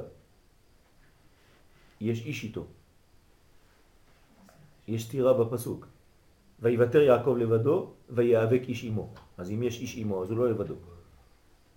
כן? אז צריך להבין מה זה אומר. וכשאומרים לבדו זה אומרים, כן, כמו שלמדנו, קשור. אבל בפועל יש מציאות כזאת. עכשיו אני שואל שאלה אחרת. זה לא בגלל שאתה נרדם באוטובוס שהאוטובוס לא יתקדם. להפך, אתה שם משחק קלפים, קורא ספרים, נרדם, והנהג נוהג, וכולם הולכים לאותו כיוון. בסדר, אז גם כשאני נמצא לבד, אז אני נמצא עם הכלל. רק שנייה. אבל אתה לא חווה את הנסיעה. רק שנייה. אתם עכשיו מתייחסים לתפילה ברובד של הרגשה. כלומר, אתם עושים דברים רק אם אתם מרגישים אותם. זאת בעיה. כי ברגע שאתה לא מרגיש, מה אתה עושה? זורק הכל לזבל. יש בעיה עם הדבר הזה. הגישה הזאת היא גישה מסוכנת. שאני עושה רק כשאני מרגיש. יש בעיה בזה. כי לא תמיד אתה מרגיש. היום אני מרגיש לא טוב. אני חולה. אז אני יכול להגיד, היום הקדוש ברוך הוא תסלח לי, אבל אין כלום. לא. זה לא גישה יהודית. הגישה היהודית היא לא דווקא תלויה בהרגשה שלך. בקיצוניות אני אגיד, לא אכפת לנו מההרגשה שלך. אני אומר את זה דווקא, וזה לא נכון. אכפת לנו. אבל אל תגזימו לחשוב שכל הקשר שלנו זה דווקא כשאני מרגיש אותו. זה לא נכון. כל השנה אנחנו כמעט לא מרגישים את הדברים שאנחנו עושים. לפעמים אנחנו מרגישים עוד יותר חזק. אז מה, אז אני רק היום הזה עשיתי משהו? לא. הדברים הגדולים נעשים דווקא כשלא מרגישים אותם ביום יום. הלימודים הכי חשובים זה דווקא בלימודים הקטנים האלה של יום יום, בקביעות הזאת שאין הרבה, לא עולים למדרגות. ואין הרבה הרגשה. ובכל זאת עשינו דרך, דרך, דרך, דרך, כמעה, כמעה, שלב אחר שלב. עוד פעם, כל מה שעובר דרך החוויה זה דבר די חדש. כשאנשים רוצים להרגיש. אני לא אומר שזה שלילי, אבל אסור לתלות את היהדות שלנו בהרגשה שכן קיבלת ועכשיו אתה עולה ועכשיו הרגשת את החיבור ועכשיו הרגשת את ההי. תדע לך שיש מנגנון אחר, שאתה לא מרגיש אותו אולי, אבל הוא כלל ישראל. למה? כי הוא טבעי יותר. אני אתן, לא, לא נעשה מסמל, לא, לא, לא מובן בצורה כזאת, של כאילו נעשה ואחר כך נראה אם נשמע או לא. נעשה נשמע זה בד בבד. אני אתן לכם דוגמה אחרת. בגלות, אני אגיד לכם, בגלות... אתה יכול להחזיק מעמד אם אתה לא מחובר. אז זה בדיוק מה שאני אומר לך. אתה מחובר, אבל אתה לא מרגיש שאתה מחובר, בסדר. אז בוא אני אגיד לך, אז אני אגיד לך, אני אגיד לך, אני אגיד לך, אם אתם יוצאים היום לגלות, היום אתם יוצאים לגלות, אני מבטיח לכם שאתם תרגישו בגלות את התפילה הרבה יותר חזק מבארץ ישראל. תלמד תורה בגלות, אתה תרגיש את הלימוד יותר חזק מפה. אני הייתי שם. אז מה זה סותר? לא. כי שם אתה מתחבר לחוויה בגלל שאתה זרוק. אתה בכלל בהפקר. פה בארץ ישראל אתה כל כך זורם עם הטבע של ארץ ישראל שאתה לא מרגיש בכלל. אדם ששוחה נגד הגלים, הוא מרגיש שהוא שוחה? כן. אז הוא אומר, וואלה, היום שחיתי. אבל אם הוא הולך בכיוון של הגל, הוא אומר, לא עשיתי כלום. אבל תראה לאן הגעת, הגל לקח אותך. אפשר להירדם, אבל מתקדמים הרבה יותר, כי הטבע כאן זורם כמו שצריך. זה מה שאני אומר. בבית כנסת בארץ ישראל, אולי אתה לא תראה שאתה עושה. אבל בגלל שאתה שייך יותר לעם, בגלל שאתה עם עמך ישראל, אפילו שהחוויה הרגשית הפרטית שלך לא התקדמה, זה לא אומר שלא עשית עבודה גדולה. אולי אפשר להגיד שאנחנו בעצם לא נמצאים ברמה שאנחנו מבינים את כלל ישראל. זה מה שאני אומר, בסדר. בסדר, זה בוודאי. זה בוודאי. יפה. לכן הוא מרגיש יותר את החוויה הפרטית מאשר את החוויה הכלל ישראלית. אבל אם תתרחק קצת ותראה ותתחיל ללמוד בדיוק מה קורה, אתה תראה שבעצם החוויה הפרטית שלך לא כל כך חשובה כשאתה בטיול מאורגן, גדול. וכל עם ישראל מתקדמים. זה הבניין הגדול. למה התורה לא מספרת לנו את כל החוויות של כל אחד ואחד במשך המדבר? מה אתה חושב שלא היה כל אחד את כל הקריזות שלו, וזה היה בוכה, וזה היה מניק, וזה היה... מה? למה התורה לא מספרת לנו את כל הסיפורים הפרטיים של כולם? כי התורה מתייחסת לגדול, לכוח שמתקדם, עם ישראל, והיא יודעת שיש בפנים פרטים. היא בטוחה התורה, ואנחנו בטוחים שהיו אנשים שהיו להם כל מיני עניינים כאלה שלא רצו. גם הכוח הזה הוא מורכב מפרטים. בלי הפרטים האלה, לא, לא, לא, עוד פעם, הוא מרכיב את הפרטים. אל תחזור לשיעורים שכבר קבענו אותם, מזמן. הפרטים לא, לא בונים כלל. הכלל ממנו יוצאים הפרטים. תראה מאיפה זה בא. הבינה, מי ברא את אלה? הנה הפרטים, אלה, אלה זה ריבוי. מי בנה אותם? מי. לא כתוב שאלה בראו את מי. אנחנו לא יכולים לעשות נשמה. הבנת? זה גם לא סותר, כאילו בסדר, תבנה את עצמך, אבל אל תשכח לי מי אתה שייך. זה בסדר גמור, זה בסדר גמור, אבל עוד פעם אני חוזר לחוויה הרגשית הזאת וההרגשה. זה לא כל כך ברור, זה מטעה. זה לא בגלל שאתה לא מרגיש שאתה לא עושה. אז ההרגשה היא לא... אז גם אם ההרגשה שלך היא לא כל כך, תזרום. נכון. זאת אומרת, אם אתה נמצא בתפילה, כל תפילה חשובה, אבל תפילה במקום ימים נוראים או דברים כאלה, ובעורף יש לך זוג שמדבר כל הזמן על הבורסה. זה משהו אחר. לא, אבל אני רוצה להתחבר, אבל פה אל תתחבר. לא, לא, לא. תשמע, עכשיו אתה... על מה אתה מדבר עכשיו? על פרטים, לא על כלל. אבל אני בכלל. לא, לא, לא, לא. פה אתה מדבר על שני אנשים שמדברים שם. אתה צריך לקום וללכת לראות אותם באהבת ישראל ולהגיד להם, רבותיי, אתם מדברים על דברים שאסור לדבר בבית כנסת, זה לא טוב. אבל אם אתה זורם ומתעצבן עם זה, זה בעיה. זה מכעיס אותך אבל. כי אני נמצא בתוך, זה מפריע לי להתרכז. יפה, בסדר, בסדר גמור, אני לא אומר שלא צריך להתרכז, אל, אל תתבלבלו במילים, אני רק אומר כאן שהעניין הוא להיות בזרימה של הציבור. בתוך הציבור, אם יש אנשים שעושים טעויות, צריך ללכת להגיד להם. אבל אם זה נורא, חובה להגיד להם. אז תלך להתפלל בבית כנסת אחר. אבל לא לבד. לא, לא יודע, צריך להוכיח. בסדר? אל תגיד, אני, הבית כנסת הזה מעצבן אותי, אז אני הולך לבד. יש בית כנסת אחר. מה אתה אומר? הבית כנסת מה? לא, אם ככה אתה כל היום תשתיים על בתי כנסת, זה כולם אותו דבר. לא נכון. צריך להוכיח באהבה. צריך, צריך, יש, יש מקומות פחות או יותר. כן? יש מקומות פחות או יותר. להוכיח זה לא דבר קשור. אני אגיד לך, לצערנו, כן? אולי זה, זה, אני אומר עכשיו דברים שהם קיצוניים, אבל הספרדים מדברים יותר מאשכנזים. לא. ברוב בתי הכנסת ככה זה, כן? אולי יש לך כמה שמדברים, אבל ברוב בתי הכנסת ככה זה. כן, לפחות אצלנו יש יותר נורמה כזאת. שמה? שהספרדים ידברו יותר. למה? אני אגיד לך למה, כי הם גדלו בכל מיני מקומות, שבית כנסת שמה זה היה מקום של התארגנות ופגישה פעם אחת בשבוע. צריך להבין גם איפה הדברים באים. בסדר, אני יודע, אבל צריך להבין, להבין מאיפה זה בא. אנשים היו נפגשים פעם אחת בשבוע, איפה זה היה? בבית הכנסת. אתה יודע כמה תפילה, כמה זמן תפילה בבית כנסת בחול? אתה בא בשבע ויצא ב-שתים עשרה וחצי, אחת.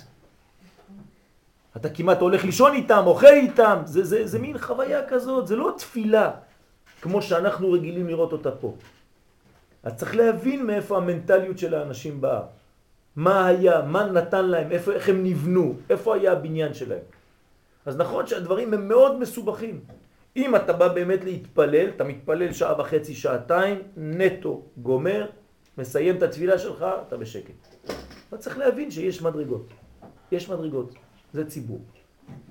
ואם אתה רואה שמשהו מפריע לך, אתה צריך להגיד, אתה בשקט, בלי להתעצבן, ללכת, לגשת, להגיד, תשמע, לא מתאים לתפילה.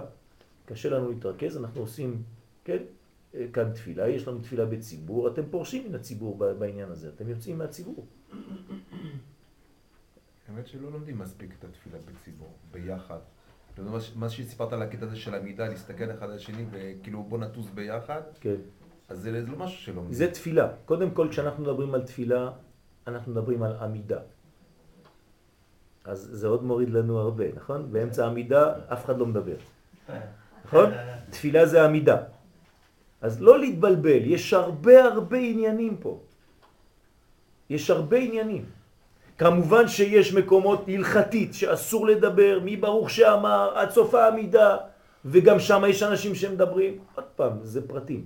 צריך לטפל בפרטים האלה. אבל הכלל הוא תמיד אותו כלל, שהציבור, התפילה שלו מתקבלת יותר מאשר תפילה ביחיד. אפילו אם אתה לא מרגיש. כי אתה זורם עם הזרימה הטבעית של הדבר. אתה עם הגלים, בכיוון הגלים. ולא בגלל שאתה מרגיש את החוויה שלך, כן? אמרנו, הרב קוק זה כלל אצלו. מי שרוצה הוא ליזום את הקשר עם האלוה, כן, זה עבודה זרה. כן, אבל פה יש, התפילה היא הטקסט, היא עמוד שלושים עד עמוד שישים, או התפילה היא איפה שאתה מתקשר ולפות לעניין. בעמידה, אתה מתכוון. תפילה זה עמידה. לא, אין לנו משהו אחר. בכל דבר, בכל דבר. לא, בוודאי. בברכה, עזוב תפילה, בברכה, האם אתה מחובר כברך לעניין הזה? אתה מתכוון לזה שברוך אתה, השם, אלוקינו, שהכל נהיה בדברו, או שאתה ברוך זה ושותה. נכון. אז מה, מה, מה, מה הקשר עם המניין? אז כשאתה במניין, אני לא רואה בזה תפילה. אני רואה בזה משהו של מקהלה, מין טקס כזה שכולם עושים, הולכים אחרי ספר תורה, חוזרים מהספר תורה, או עכשיו עומדים, עכשיו קוראים מעמוד זה עד עמוד. איפה אתה מתחבר לאלוה שלך ולמילים שלך ולאה? אני מדבר על החוויה שלי, אני מדבר רק על החוויה שלי. אבל למה אתה לא מצליח להתחבר שם? ומי אומר לך שהקדוש ברוך הוא לא שמח כשהוא רואה את כל האנשים האלה ביחד? אני בטוח שהוא שמח, לא יודע. כן? לא יודע. עוד פעם, זה עניין של איפה אני נמצא, האם אני מרגיש או לא מרגיש. אם אני לא מרגיש, זה לא עובד. אם אני מרגיש, זה עובד.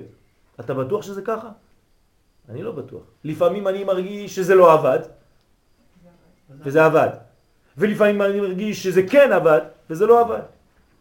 אז אם אני צריך לתלות הכל בהרגשה שלי... זה, בהרגש... זה אומר, זה אומר שאני, שאני אבין, כן? זה אומר שהתפילה היא הטקסט עצמו, לא, היא, לא, היא הפולחן לא, לא, ולא לא ההרגשה. לא נכון. כי אין הרגשה. אני יכול להיות בתוך בית הכנסת, עם כל הקהל הזה שמסתובב והולך עם הספר תורה, ולהיכנס לכוונה האמיתית שלי. למה לא? אני צריך להיות מרוכז בישיבה. תראה איזה בלגן הולך בישיבה. איך אני יכול לעשות חברות עם החבר שלי ו-מאתיים וחמישים איש צועקים? אותו דבר, אז תגיד לי מה זה, זה, זה בלגן פה. תן לי ללמוד לבד בחדר לימוד שלי, בספרייה. כל מי שאומר, פששש, אז מה? אז איפה הלימוד האמיתי? בישיבה או בספרייה? לבד. אותו דבר. אתה צריך ללמוד, להתרכז בתוך הקהל הגדול הזה. זה הכוח. כן, להתרכז ולהיות מחובר, כמו שאתה אומר, ברך וכל העניינים, זה אמיתי. אבל בתוך הקהל, מה אכפת לך?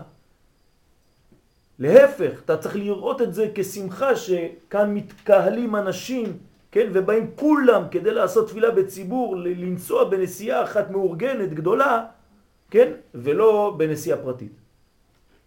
למרות שהנסיעה הפרטית היא יותר, תשמע, אני לא רוצה לשבור את הראש עם כולם שם, זה בלגן שלם. אולי חלק מהבעיה שלנו, וגם של סוריה, שזה כבר נהיה הרגל. חזרים על זה כל יום, כל יום זה אותו דבר, אותה השפה, אותם... נו, אז מה, גם כשאתה לבד אתה עושה את זה, אחר כך זה הופך להיות אותו דבר. לא בשביל להתפלל. למה אתם אומרים ככה? למה אתם אומרים עושים את זה כדי לגמור ולא להתפלל? אתם מלמדים חובה לעם ישראל, אני לא מקבל. למה? אנשים באים להתפלל, צריך לכבד. אנשים יכולים לישון. למה הם באים למניין? עוד מעט אתה תראה כל הבית כנסת מלא בסליחות. מה אין להם מה לעשות בחיים? זה לא נכון, לא ללמד חובה על עם ישראל, להפך, צריך ללמד זכות על עם ישראל, האנשים באים, אז כל אחד ברמה שלו, יש אנשים שחיו בחוויות כאלה שהם צריכים לעשות ככה, ואנשים כאלה ככה וככה וככה, אני צריך להיות לארג' להבין. עכשיו יש משהו שבאמת חורג הלכתית ומפריע, צריך ללכת להגיד לו, זה אין שום בעיה בזה, להפך, יש מצווה ללכת. אולי שם באמת הנקודה, אני מסתכל על עצמי ברמה האישית, אני ידעתי בבית כנסת אחר לגמרי, עם אורך תפילה אחר, מנגינות אחרות, ולזה באמת הקשר לפה הוא חורק. כי אתה מדבר על ספרדי ואשכנזי. כן, בסדר, לא, במקרה הזה כן. מה שאני בעצם בא ואומר, שיכול להיות שכל אחד פה בהוויה שלו, הוא גדל בבית כנסת אחר, שהוא זוכר בית כנסת אחר. אוקיי. או, אתה יודע, חי בית כנסת אחר, ופתאום פה... אני מסכים, אבל עוד פעם, מה אנחנו רוצים עכשיו? סובניר או בניין? כן? הנה, גם צוריאל אתמול בא, אמר לי, תשמע, נמאס לי מפה אשכנזים למטה, הספרדים למטה, אשכנזים למעלה, בוא נעשה תפילה מאוחדת, עם נוסח אחיד. למה לא? נכון. מה אכפת לי? העיקר, מה אכפת לי עכשיו? המנגינות שאני זוכר מסבא שלי, או שהקדוש ברוך הוא יקבל את התפילות שלנו ויביא לנו גאולה? מה אכפת לי בסופו של דבר? מה אני רוצה? חוויה של מנגינות, של, של, של, של סליחות, של שעות? מסכנים האנשים עונים אמן באמצע, באמצע כלום. כבר לא יודעים איפה זה, אתה מושך את המילה, אתה כבר לא יודע מה המילה הראשונה.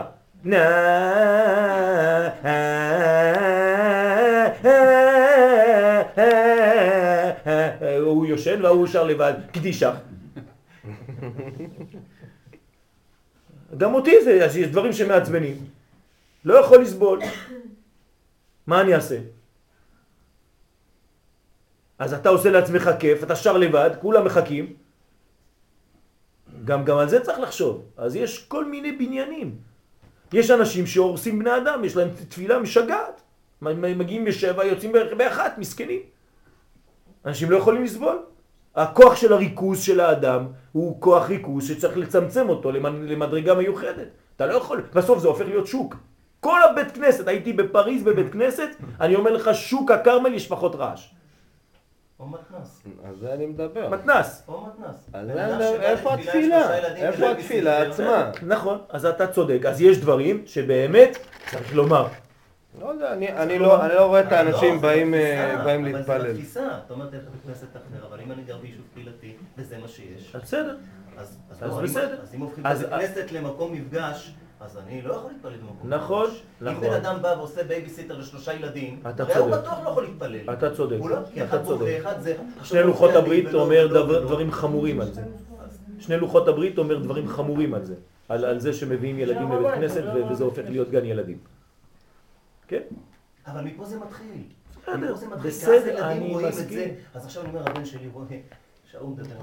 הדור הבא, הדור הבא, באמת יהיה זה, ימכרו מכוניות, נמכר כבר, בסיבוב הבא זה כבר נמכר. על זה אני חושב. תגיד את המורות בשבת, תגיד יש לו מכונית למכיר. טוב, אנשים באים. נכנסנו עכשיו. הכל קשור. חוזרים לפתור, שמה שצריך לומר, אני חושב שהבעיה המרכזית בתפילה בציבור, לא היה או משהו תגיד לה. שבאמת אתה מחפש ייחוד, וייחוד נורא קשה לעשות בפרסיה. נכון. אני חושב שמה צריך להבין זה שזה לא פרסיה, שציבור זה לא אחד, אחד, אחד. זה יחיד. זה אחד. זה אחד אחד גדול. זה מאוד קשה להרגיש את זה, כי אתה רוצה גם להרגיש, אתה לא רוצה להבין את זה. רוצה... אבל כשאתה רוצה בסוף בסוף להיות בת זוגה... מה לעשות? אני קטן עדיין, אני קטן עדיין ואני צריך להרגיש. אני, אם אני אגיע למדרגה שאני לא צריך להרגיש ואני אדע להפעיל את הכל בזה, אלקטרו, לא יודע מה, זה בסדר, אבל אני בינתיים צריך להרגיש את זה. גם בסוף צריך להרגיש את זה, אני רק אומר, גם במניין צריך להרגיש. בהתחלה צריך להבין את זה. יש שעות בשביל לדבר עם הקדוש ברוך הוא, זה לא רק בעמידה. תעשו עמידה עם הקראת, תיכנסו הביתה, חופים להביא, תדברו איתו. גם זה נכון. אנחנו כל כך היום בעולם של אני ואני ואני, וכל אחד חותר עם עצמו להישגים, אז אפשר לחשוב על עצמנו בכלל. אז עוד פעם, לכן, לכן, לכן כל השיעורים האלה, כל השיעורים האלה מביאים אותנו למודעות אחרת. מה אני בעמי, לא מה אני בעצמי לבד. זה נראה שאם אתה שייך לכלל, אז זהו, נעלם. זאת הבעיה. אנחנו לא נבלעים בכלל והולכים לאיבוד. הכלל צריך לכבד את המנגנון שלי הפרטי גם כן. לכן צריך להשתלב. אבל זה לא פשוט, זה נכון, זה לא פשוט. רוצים להמשיך לדבר על זה או שנמשיך בשיעור? טוב, לא נשאר לנו הרבה זמן. עוד מעט יבואו כל הציבור. אם מסכים יש לי שאלה אחת. אמרת שיש כלל... סליחה, על זה. אמרת שיש כלל, אם רוב החודש לא אומרים תחנון, אז כל החודש לא אומרים. נכון. זה מה שקרה בניסן. נכון. מה קורה בתשרי? רוב החודש לא אומרים. אז למה לא... מה זה לא? רוב החודש לא אומרים. לא אומרים תחנון. אומרים. רוב החודש לא אומרים. רבי אלה שאת אומרת אחרי סוכות, מסוכות והלאה. מיום כתוב עליהם לא אומרים כל החודש, אז איך זה... בגלל שמתחילים לפני. אם מתחילים... הפוך, ולא אומרים, אז ממשיכים לא לומר. אבל בואו, בגלל שזה עשרת ימי תשובה ואומרים, אז כשמפסיקים מפסיקים לומר, ואז לא עושים את כל החודש ככה. כי אם לא, אז הורדת את כל עשרת ימי תשובה וכל מה שכתוב שם. עכשיו, מאיפה זה בא? מעצם העובדה שהחודש הזה לא היה אמור להיות עם החגים כאלה. היה צריך להיות רק חג אחד בחודש תשרי, והוא חג הסוכות, שמיני עצרת בעצם. כל השאר היה אמור להיות מתמוז. תמוז, אב ואלול, זה היה מתפרס. אתם רואים שזה לא נורמלי, שיש ריבוי, כן? הדביקו הכל בכמה ימים. כן, אנחנו כבר לא יודעים איזה יום אנחנו. כן, אתמול האנשים חשבו שהם ביום ראשון. כן, עכשיו כבר שבת. כן. אתה מבין? זה, זה לא נורמלי. למה? כן, באחידה הוא מביא את זה בנהר קדמות. הוא, הוא אומר שה, שהמועדים, כמו שאנחנו מכירים אותם היום, הם לא בזמנים הנכונים שלהם. בגלל חטא העגל, הכל זז. אז נכון, זה ככה. אבל אם זה היה מתחיל בבלות החנון, היינו ממשיכים. אבל התחלנו בלות החנון ראש השנה. לא, אבל ראש השנה הוא בעצמו יום הדין. אנחנו לא רק לא רוצים להזכיר בראש השנה את כל העניין הזה. גם בראש חודש לא אומרים. כן. זה גם מתחיל. כל חודש מתחיל בראש חודש. לא, אבל בריבוי, כלומר בחצי חודש. כשאני אומר, אם התחילו... לא, היא אומרת רק את ההתחלה. לא, ההתחלה לא. כל חודש יש ראש חודש, זה לא אומרים. לא יום אחד. כשיש ריבוי, שרוב החודש לא, אז ממשיכים. אבל פה, כי מהות החודש זה הצליחה. גם בסוכות יש סליחה, דרך אגב. התשובה לא, לא, לא מפסיקה ביום הכיפורים, רק היא תשובה מסוג אחר, תשובה משמחה. אבל זה, זה תשובה. כן, אז זה עוד, עוד סוגים של הרבה דברים. טוב, והוא כמבואר כי מדרגה זו יש של כנסת ישראל בת זוגו אינה אלא ברבים ובציבור, כן? יש קביעה, רבותינו יודעים על מה הם מדברים, כן? הגילוי אינו אלא ברבים ובציבור, ככה אפשר לגלות את כנסת ישראל. ואין היחיד יכול להגיע אליה. הנה מילים פשוטות. ובזה יש לבאר גם החילוק בין ראש השנה ליום הכיפורים, שבראש השנה שעדיין לא נשלמה הנסירה, ויש בחינה במלכות שהיא עדיין אחור באחור. כלומר, הנסירה בראש השנה הייתה רק בראש, אבל כל השאר עדיין דבוק, אחור באחור. אין בה מדרגת כנסת ישראל בת זוגו. לכן לא מרגישים את המדרגה עדיין של כנסת ישראל בת זוגו. ולכן הדין... הוא רק מבחינת בנים או עבדים. תשימו לב, שזה עדיין כאילו פרטים. כמו שאומרים בתפילת היום הרת עולם, אם כבנים, אם כעבדים. לא אומרים אם ככנסת ישראל בת זוגו. היינו אמורים להגיע לזה, נכון? אבל ביום הכיפורים זה הפוך. שכבר נגמרה הנסירה וחזרה מלכות פנים בפנים, יש בה בחינת כנסת ישראל בת זוגו. אז אני לא יכול להתפלל אם אני לא ממש מרגיש את הבחינה הזאת של כולם, אפילו עם העבריינים. אבל יש גם בחינה הפוכה, שיום כיפור זה הדין הפרטי שלך, אתה עושה וידוי. בראש השנה זה כלל ישראל, אתה לא עושה וידוי, כי אתה חלק מהכלל, זה רק על העתיד אתה מבקש, לא על האחורה. זה מה שעוד פעם, זה לפי מה שאתה עושה כאן בעולם הזה, אבל זה לא מה שקורה באמת. כולם עוברים לפניו כבני מירון, זאת אומרת אחד אחד. זה בראש השנה. להפך, ביום הכיפורים, אז אתה עולה לבחינה הכללית. כן, להפך. למרות הוידוי שאתה אומר ביום הכיפורים, כן, זה לא וידוי אה, פרטי אינדיבידואלי רק על עצמך. זה מדרגה של גילוי אור השם, אבל בכללות. אז נכון, אמרנו שיש דין ורחמים בשניהם. רק שהרחמים מרובים ביום הכיפורים על הדין, ובראש השנה הדין מרובה על הרחמים. באמת? ולכן השטן ירא לקטרג בבחינה זאת. שימו לב, למה השטן לא מקטרג ביום הכיפורים? בגלל הכלל. הנה הסוד. הנה הסוד. כלומר, האדם פרטי שיוצא מהכלל, השטן מקטרג עליו. אתם מבינים מה קורה? אז אתה אומר שאני מרגיש יותר, אבל תראה מה קורה. וכשאתה לא מרגיש, אבל אתה בכלל, אתה שמור מהדבר הזה. בבחינה זו, וכמו שאמרו חז"ל, על גוי ששבת חייב מיתה. כי בשעה של אבי ולוויה כן מתחברים, אחד שעובר ביניהם, חז ושלום הוא טורף אותו. מי שמתמים יטיל כסותו ביניהם. ולכן רק הקדוש ברוך הוא בעצמו דן, וממילא הוא ברחמים יותר מבראש השנה. זה יותר כמו בכסף. מה זה קשור על גוי של שבת שבת? בגלל שהוא לא שייך למקום הזה. כשיש חיבור, כן? הגוי פה זה השטן. זה הרמז. כלומר, כשהקדוש ברוך הוא מתייחד עם כנסת ישראל ביום הכיפורים, זה ייחוד. ובא אחד זר, נכנס באמצע הייחוד שלהם, כן, ואומר להם, סליחה, אתם, איפה יש שם פה? זה, זה בדיוק מה שהוא אומר פה. כשהוא נותן את זה ברמז, שאריה ולוויה מתייחדים, לך תפריע להם. כן, הוא גומר אותך. וגם בשבת זה ייחוד? בוודאי.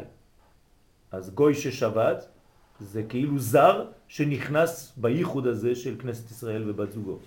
והקדוש ברוך הוא וכנסת ישראל. Mm-hmm. אז, הוא, אז זה, זה חס ושלום חייב מיטה. כן. אמנם, אם כי מיושב בזה הטעם שאינו מקטרג, אבל עדיין תמוע, איך קטרוג, כן, איך קטגור, סליחה, בכל השנה נעשה סנגור ביום הכיפורים. זה שהוא לא מקטרג בסדר, אבל עד כדי כך שהוא יתחיל לאהוב אותי, זה מה שקורה לשטן ביום הכיפורים, מתחיל לאהוב את עם ישראל, פתאום מה קורה פה? הוא נעשה סנגור. ויש לבאר כל זה על פי דרך האריזל שחלוק בין ראש השנה ליום הכיפורים. האורות המאירים במלכות. זה השינוי. עכשיו אנחנו הולכים לשורש. למה כל העניין הזה בשורש? כי האורות שמאירים במלכות הם שונים. כן? בראש השנה מקבלת המלכות מוכין של בינה. שבכל השנה הם מאירים בזה, ואתה מאירים במלכות שעומדת במקומה. כלומר, בראש השנה, העולם הבא, בינה, מאיר במלכות, שזה העולם הזה, בלי להשתמש במעבר בצינור שנקרא זה. אלא שהמוחין העליונים יורדים אליה ומתפשטים בה. ואל זה נתכוונו חז"ל שצריכים בראש השנה שופר כפוף, וכן הוא להלכה. למה? משום כל מה דקייף איניש ענף שעטיף. כל כמה שאדם מתכופף ונכנע יותר, עדיף בראש השנה.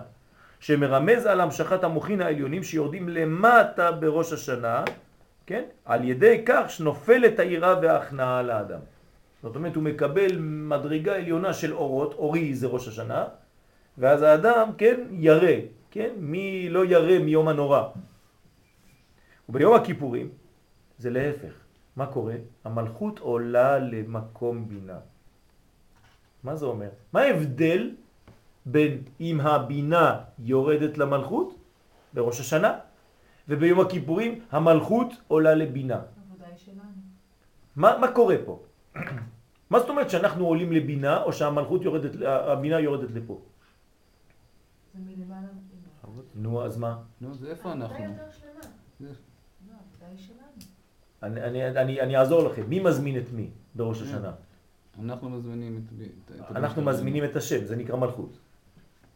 ביום הכיפורים מי מזמין את מי? הוא מזמין אותנו. זאת אומרת שאנחנו אצלו, בבית, בראש השנה הוא אצלנו, בביתנו, ביום הכיפורים אנחנו אצלו בבית. למה זה דומה? בשבת, נכון?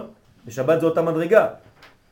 ובנעילה עולה אימה לדיקנה, זאת אומרת, בתוך השבת עצמה, שבת שבתון, יום הכיפורים, בנעילה, הקדוש ברוך הוא לוקח את כנסת ישראל ומעלה אותה עוד יותר גבוה בתוך היום עצמו. זאת אומרת, עד התפילה הכי גבוהה, שהיא הנעילה.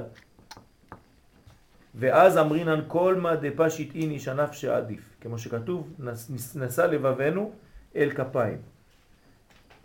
ניסה לבבנו אל כפיים. כידוע, עיקר אחיזת כוחות הדינים הוא במלכות, שיש מאה ועשרים צירופים אלוהים, והם נאחזים בתחתיים, כן, בתחתיתם, הנקרא אלוהים אחרים.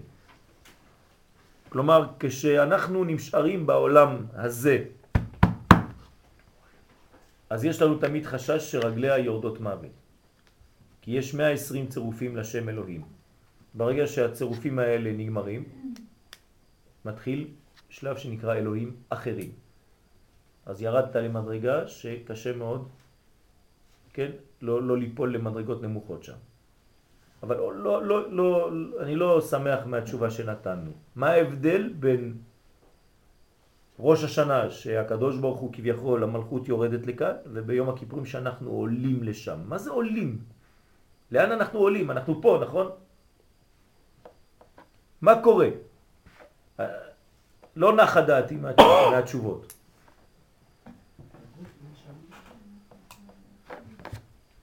מה, מה, מה ההבדל? מה ההבדל בין זה? הרי בשניהם אנחנו נפגשים, נכון? כן, ההבדל זה שבראשון שהוא בא לפה זה יותר טוב, יותר קל. כי הוא בא לפה, זה יותר קשה. אבל אנחנו אומרים הפוך פה. לא, זה באמת הפוך. בראשון זה יראה. המלך בא ויורד עליך. אתה ירא מפניו. וביום כיפור הוא מזמין אותך לייחוד. זה לא... ביום כיפור הוא מזמין את כולם, את הרשעים, זאת אומרת, גם את מי שלא הזמין אותו. כאן, בראש השנה זה תלוי בנו, אנחנו הזמנו, סבבה. מי שלא הזמין, לא הזמין. אז אין לו אורחים, אז הקדוש ברוך הוא לא בא אליו. אבל ביום כיפור, הקדוש ברוך הוא מזמין את כולם, גם את מי שהזמין אותו, גם מי שלא הזמין אותו, כולם מגיעים אליו. נו, אז מה, מה, מה התוכן העניין? זה יותר אחדות. זאת אומרת, הוא מזמין את כל ישראל אליו. בראש השנה חלק מישראל יהיו בחגיגה, חלק לא. מי שהזמין, מי ש... מי שהזמין יהיה, מי שלא הזמין, לא הזמין, אז, אז אין אצלו חגיגה. אבל ביום כיפור הוא מזמין את כולם, אז יש... אז, אז כולם בחגיגה. אוקיי. Okay. מה, מה, יש, יש מישהו שרוצה, ל... יש לו איזו מחשבה? מה ההבדל בין ראש השנה ויום הכיפורים בעניין הזה? ראש השנה דנים כל אחד, נכון? אוקיי. Okay. וביום הכיפורים, אנחנו, בעצם אנחנו כמלכות, ככלל, ככנסת ישראל, הולכים אליו ולא כבודדים. יפה מאוד. זה הסוד. הסוד הוא שאנחנו לא יכולים לעלות בכלל. לזה ציפיתי. אתה לא יכול לעלות כפרט בכלל ביום הכיפורים למקום הזה שאנחנו מדברים. כלומר, אם אתה לא שייך לכלל ישראל ביום הכיפורים, ואתה לא חלק מעם ישראל, בהוויה של עם ישראל, אתה לא יכול להגיע למדרגה הזאת. זאת, זאת הבעיה. בראש השנה, אתה כביכול יכול עדיין להישאר פרטי. למרות שאתה לא יכול להמליך את הקדוש ברוך הוא כפרט, אלא כעם. אבל זה התחלת הבניין. הרי ההמלכה, כשאנחנו אומרים שאנחנו ממליכים אותו בראש השנה, זה לא רק היום הזה, העבר היום נגמר. זה התחלה. ביום הכיפורים אתה מודע יותר לבחינה הזאת הכוללת. ולכן אתה לא מסוגל להיכנס אם אתה לא, עם כולם, אפילו אלה שמעצבנים אותך. ואתה מתפלל בשביל העבריינים, כבר בערב, בכל נדרה. אם לא, אתה לא יכול בכלל לגשת למדרגה הזאת. זה הסוד. זאת אומרת, מכריחים אותנו, כן? הכרטיס כניסה לעולם הבינה, שמלכות עולה לבינה, זה בתנאי אחד, שאתה מופיע כעם. ככלל, ככנסת ישראל בת זוגו, אז אתה נכנס. אם לא, אז אתה, חז ושלום, ניתקת את עצמך מהכלל. זאת בעיה. עוד פעם, אני לא אומר שכשאדם לא בבית כנסת, הוא ניתק את עצמו מהכלל. זה לא מה שאמרתי. אבל כאן יש מודעות. והטעם כי המלכות בחינתה נוטה לדין. שזה בא רק על ידי שיש בחירה של טוב ורע בעולם. עוד, עוד, עוד תשובה אחרת. כשהקדוש ברוך הוא יורד לעולם הזה, העולם הזה זה מלכות, נכון? המלכות היא נוטה יותר לרחמים או לדין? דין. דין. אז כשהקדוש ברוך הוא יורד לפה, מה מופיע יותר? דין. אבל כשאנחנו, מלכות, עולה לבינה, מה זה בינה? לאן היא נוטה יותר? לרחמים. לכן יום הכיפורים הוא יותר ברחמים. בסדר? תשימו לב, אנחנו, אנחנו קצת מתבלבלים בעניין הזה. אנחנו יותר חוששים מיום הכיפורים ופחות מראש השנה, נכון? אנשים מגיעים ליום הכיפורים עם יותר פחד. זה, זה ההפך. יום הכיפורים זה רחמים. רק אנחנו מתבלבלים כי הראש שלנו מבולבל. כי אנחנו צמים. ברגע שאתה צם, אתה כבר תופס פרצוף של תשעה באב, אתה לא מבין למה, כן? אתה חושב שזה אותו דבר. שם אסור זה ואסור ואסור זה, גם פה אסור זה ואסור ואסור, זה לא נכון. שם זה בגלל שאתה באבל שאתה צם. פה זה בגלל שאתה בזכות שאתה צם, זה משהו אחר. שם אתה יושב על הרצפה לפני שאתה צם, פה אתה אוכל כמו מלך לפני שאתה צם. זה משהו אחר לגמרי. אז הגישה היא שונה. לא, אני צם, אני צם. אותו דבר. לא. הפעולה החיצונית לכאורה היא אותו דבר, אני בצום, אבל הגישה הפנימית היא שונה לחלוטין. שם אני לא יכול לאכול, כי אני מת. פה אני לא רוצה לאכול, כי אני חי. להפך. בסדר? לא ניגשים ליום הכיפורים באותה מדרגה שניגשים לצום אחר. כשאומרים שהמלכות מתנתקת בבינה, כן. מתכוונים שמתנתקת מהצד העליון שלה? תמיד מת, מתמתקים רק בצד העליון. אין הדינים נמתקים אלא בשורשם. כי הדינים מתארים מינה. נכון, אבל בשורש שלה זה הכל רחמים. לכן עולים, עולים, עולים, עולים, ובנעילה עוד עולים עוד יותר גבוה. עד, עד המדרגה הגבוהה שדיברנו עליה, כן? דקנה דאריך. זה הזקן של אריך אנפין. כביכול אנחנו מתחת לזקן של סבא. כן?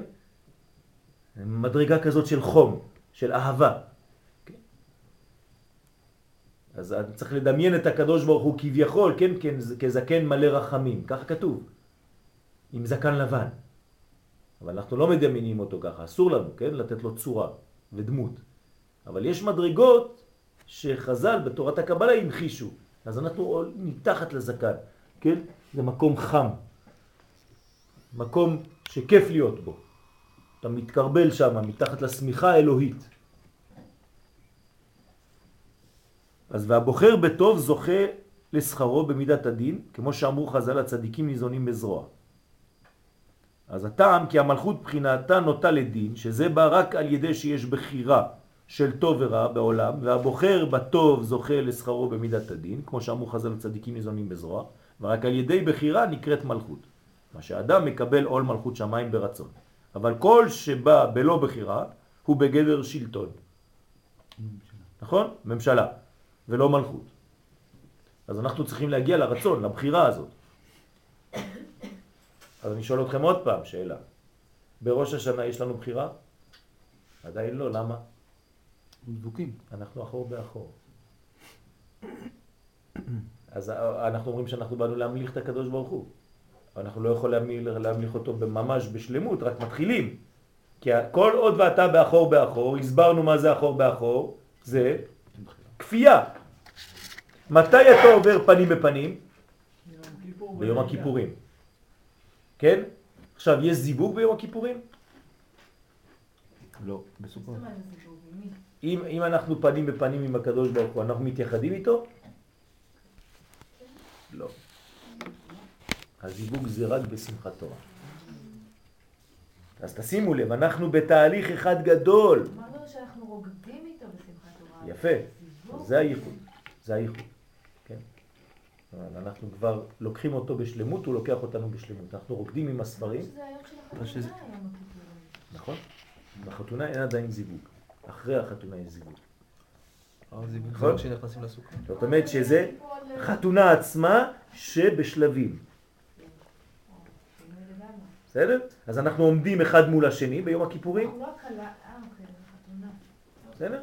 אבל עדיין אין זיווג שלם. יש מדרגה של זיווג, אבל אני לא נכנס אליה כי כדי לא לבלבל אתכם. אבל הזיווג ממש זה בשמיני עצרת. אז יפה, אז יש, יש, יש שיעורים שלמים, מה קורה בארבעה ימים שבין יום הכיפורים לבין סוכות, קודם כל. לאט לאט, בעזרת השם. אם תהיו ילדים טובים. תבוא למניין. ויש ארבעה ימים, דרך אגב הרב קוק כותב ממש שיעור שלם על העניין הזה. ארבעת הימים שבין ראש השנה ליום הכיפורים, מה קורה? וביום הכיפורים, סליחה, בין יום הכיפורים לסוכות. ובסוכות עצמו אנחנו מתחילים את הבניין של כל השבע ברכות. זה שבעה ושפיזים. אז זה השבע ברכות ואז אחרי זה יש זיווג. כן, אז החופה זה הסוכה, ולכן יש מצווה אפילו להתייחד בתוך הסוכה. ולישון כמובן זה המצווה הכי גדולה בסוכה. יותר מאשר לאכול.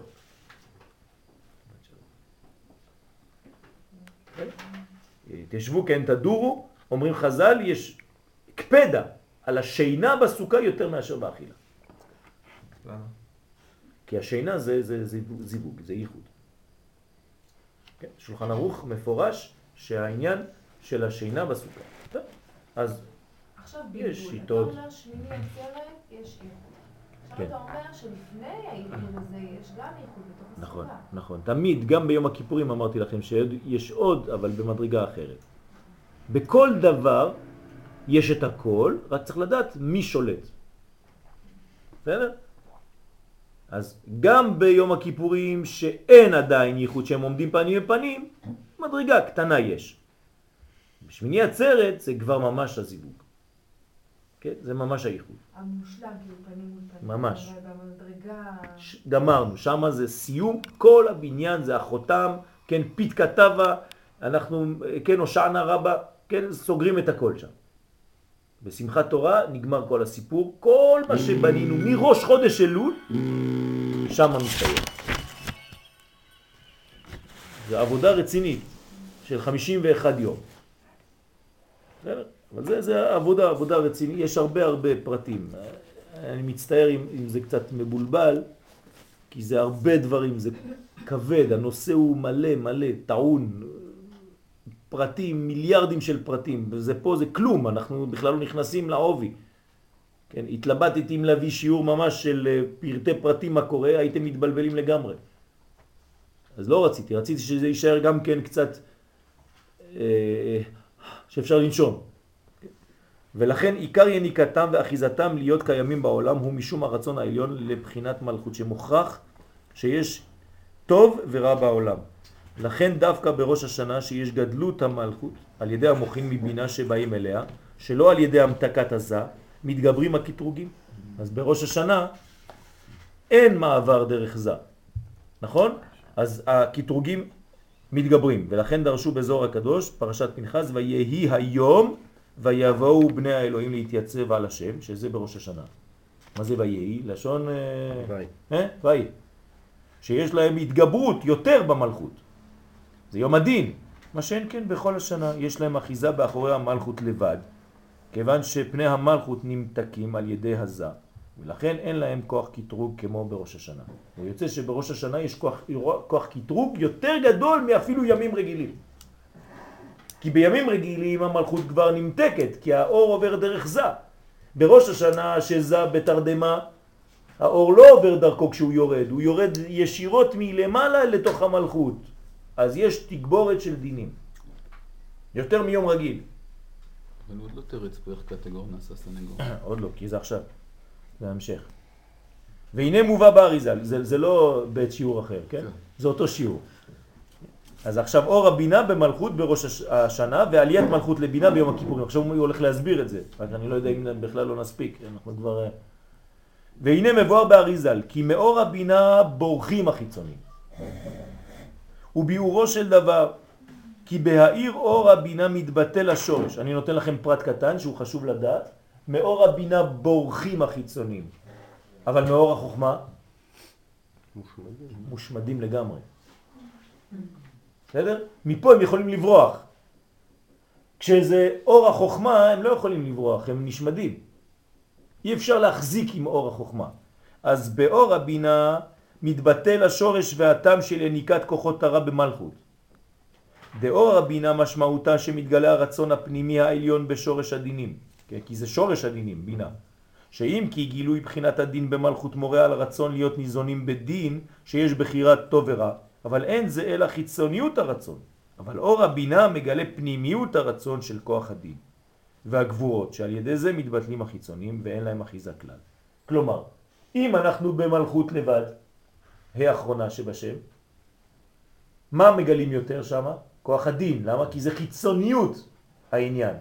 אבל אם אני חוזר לפנימיות העניין, אתם רואים שזה אותה אות, ה' וה'. כאן ההבדל שזה ה' פנימית. בה' הפנימית יש מיתוק, כי אנחנו חוזרים לפנימיות הדברים של הדין, וכשאני הולך עמוק עמוק עמוק בתוך הדין, מה אני מוצא שם? רחמים. בסדר? דעניין הצילות הדינים בשורשם הוא לצורך הייחוד העליון של קודש הבריחו ושורש נשמת ישראל, כמו שכתוב בשיר השירים, כי עזה כמוות אהבה, קשה כשאול קנאה, רשפיה רשפיה שלהבתיה. כי לא תיתכן אהבה שלמה וגמורה בין ישראל אביהם שבשמיים, מבחינת בני כנסת ישראל בת זוגו, אלא על ידי מיזוג כוח הגבורות יחד עם מידת האהבה שנובעת ממידת החסד. ואז נעשית אהבה בוערת. את כלות הנפש, רשפיה רשפי אש. מה זאת אומרת? אם יש אהבה שהיא רק דינים, זה לא אהבה. צריך אהבה שיש בה גם חסדים. זאת אומרת, זה בניין משולב של אחד עם השני. ואז היא רשפיה רשפי אש על הבטיה. אבל בלי הגבורות, אם נגיד שזה רק אהבה בלי גבורה, או גבורה בלי אהבה, זה לא עובד. אז פה הוא אומר, אבל בלי גבורות, אין זה אלא אהבה שקטה. זה מין זוגיות כזאת פרווה. שלום, אהובתי, מה שלומך? אתה נכנס לבית, אין כלום. אז כל החיים זה מין כזה, אבל אין אש בוערת. צריך בזוגיות שתהיה אש. אבל לא אש שאוכלת את הזוג, אלא אש של שלהבתיה. מה זה שלהבתיה? של שתי אותיות ראשונות. י' וה'. לכן איש ואישה שזכו שכינה ביניהם. מה זה שכינה ביניהם? איזה אותיות זה? י' וה'. איש י' של איש וה' של אישה. זאת אומרת שצריך בזוגיות חיות. לא צריך להיות כזה איזה מין זרם שקט כזה, לא קורה כלום. זה לא ככה, זה לא נבנה. ולכן אין דבר כזה כמו אהבה שקטה כאהבת אב לבנים. זה אהבה של אבא לבן שלו. זה לא אהבה של התפרצויות וזה כמו בזוגיות. וזה סוד הצילות הגבורות שבהשתלשלותם נעשים בחיצוניות בחינת דין, אבל כשמאיר אור הבינה אז בורחים החיצונים כיוון שמתגלה שורש וטעם הצילות הגבורות שלפי זה אין להם קיום כלל. אמנם בראש השנה שאין הערת הבינה בגילוי אלא נאי שלה. בראש השנה זה בינה שיורדת לפה, אבל מי יורד לפה? הנאי של הבינה, החלק התחתון של הבינה, זאת אומרת החיצוניות של הבינה, לא מתגלה הפנימיות, אז מה מתגלה יותר? דין. מתלבשים בכלי המוח של מלכות, גם בינה עצמה הופכת לבחינת הלבוש שלה, מלכות של דין. כלומר היא תופסת את המקום שהיא הולכת אליו. עוד עניין לשאלה ששאלנו מקודם. בראש השנה שהוא יורד אלינו, אז מי שולט על הצבע? אנחנו, כלומר העולם הזה. אבל ביום הכיפורים שאנחנו כביכול עולים אליו, אנחנו הולכים אל המקום ושם שולטת הבינה שזה הפנימיות, לכן אנחנו עטופים בפנימיות. בסדר? יש סכנה. כשאנחנו יוצאים משם, מאותו עולם, אנחנו קצת היינו בחוויה של קוטנה, צמר גפן, במשך יום שנים. אז אנחנו יוצאים משם, יש סכנה. אז מיד צריך להיכנס לסוכה. לכן זה הבניין של הסוכה במוצאי יום הכיפורים, מהר צריך להתעסק בסוכה, כדי להיות מיד כבר בעניין של אורות מקיפים. כי אתה חשוף, הלכת לעולם כזה גבוה, נטרלו אותך מהעולם הזה, ממידת הדין, פתאום זורקים אותך חזרה לעולם הזה. במוצאי יום הכיפורים אתה חוזר. החזרה הזאת היא מסוכנת. תמיד ירידה מעולם גבוה לעולם נמוך היא מסוכנת. היציאה מקודש הקודשים יותר מסוכנת מהכניסה אליו. לכן אנחנו אומרים מה נאה היה הכהן גדול כשהיה יוצא, לא כשהיה נכנס.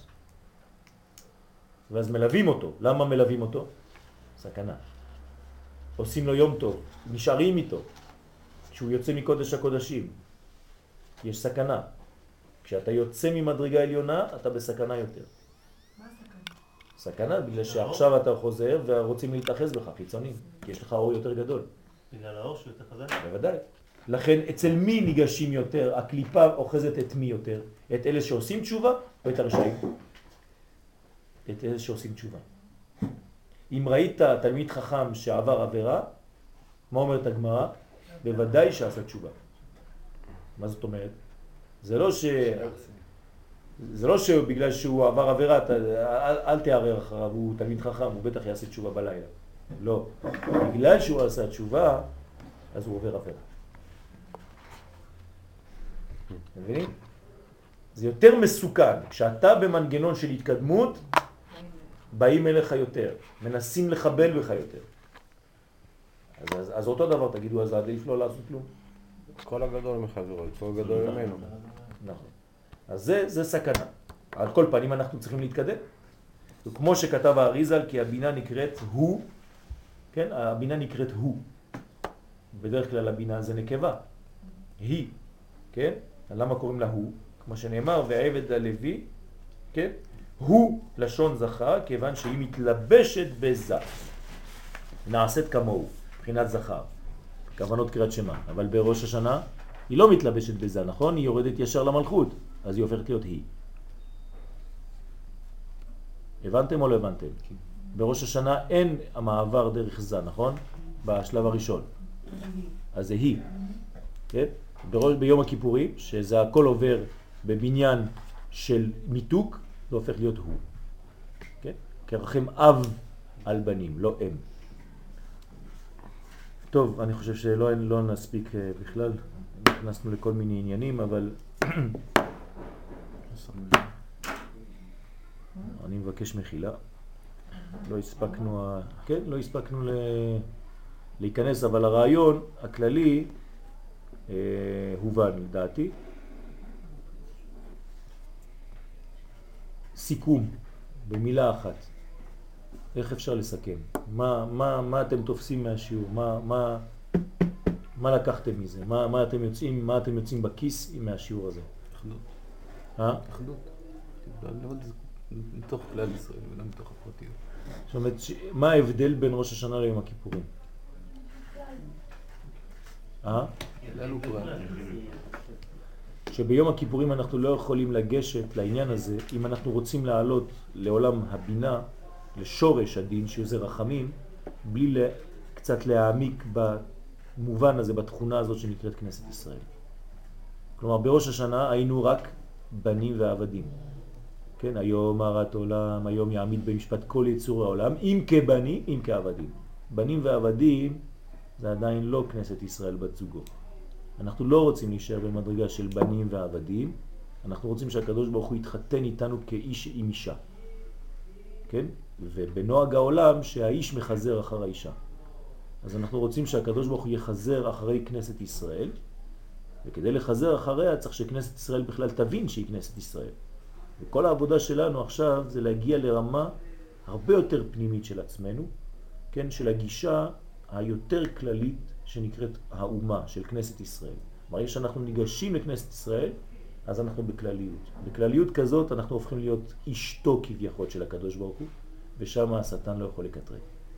כלומר, השטן לא מקטרג על אשתו של הקדוש ברוך הוא, הוא כן יכול לקטרג על בנים ועבדים. לכן אין השטן מקטרג ביום הכיפורים, שזה בעצם יום אחד של יום חתונתו, יום שמחת ליבו. לכן הלוחות השניים, שזה הכתובה, ניתנו ביום הכיפורים. כן? כל מה שהתפספס לפני זה, ביום הכיפורים אנחנו באמת מתחתנים. ואיך אנחנו מבטאים את זה במציאות? היום לא מרגישים את הטעם. אבל כשבית המקדש קיים, אנשים לא באים להתפלל בבית כנסת ביום הכיפורים. הם הולכים לעשות שידוכים כדי להמחיש את כנסת ישראל בת זוגו של הקדוש ברוך הוא. לכן לא היו יום, ימים טובים לישראל, כתוב בערב יום הכיפורים, שבהם יוצאות בנות ירושלים וחולות בקרמים. Okay. מה זה אומר? Okay. רמז לקודש הבריחו וכנסת ישראל, שזה היום של הזיווג האמיתי. במקום כזה אין אחיזה לחיצונים כלל וכלל, השטן לא יכול לקטרג. להפך, הוא גמר את העבודה שלו, הוא סיים את העבודה שלו, זה גמר התיקון. לכן הוא שמח, ומסנגור הוא הופך להיות לקטגור. סליחה, מקטגור לסנגור. זאת אומרת, הוא מסנגר בסופו של דבר. למה? כי נגמר העבודה. הוא סיים את העבודה שלו. הוא ניסה תמיד להפריד, שלא יהיה. אבל הוא מנסה כל עוד והם בנים ועבדים. ברגע שענינו למדרגה של כנסת ישראל בת זוגו, עכשיו הוא משלים עם המצב. למה? כי זה בעצם הייעוד שלו גם כן. זה לא סתם לחבל, הרי הוא מלאך שנברא. הקדוש ברוך הוא ברא את היצר הרע, את השטן. בשביל מה? לנסות להכשיל אותנו. אבל ברגע שאנחנו מצליחים, הוא בעצמו ולוחץ לנו יד, אומר לנו חזק וברוך, אתה יודע מה? היית חזק. אני עשיתי את העבודה שהוא נתן לי לעשות. אבל סך הכל מה אני רוצה לעשות? את רצונו. ורצונו מה זה? שתהפוך להיות כנסת ישראל בת זוגו. הצלחת, אשריך. אז לכן גם הקטגור נעשה בעצמו סנגור.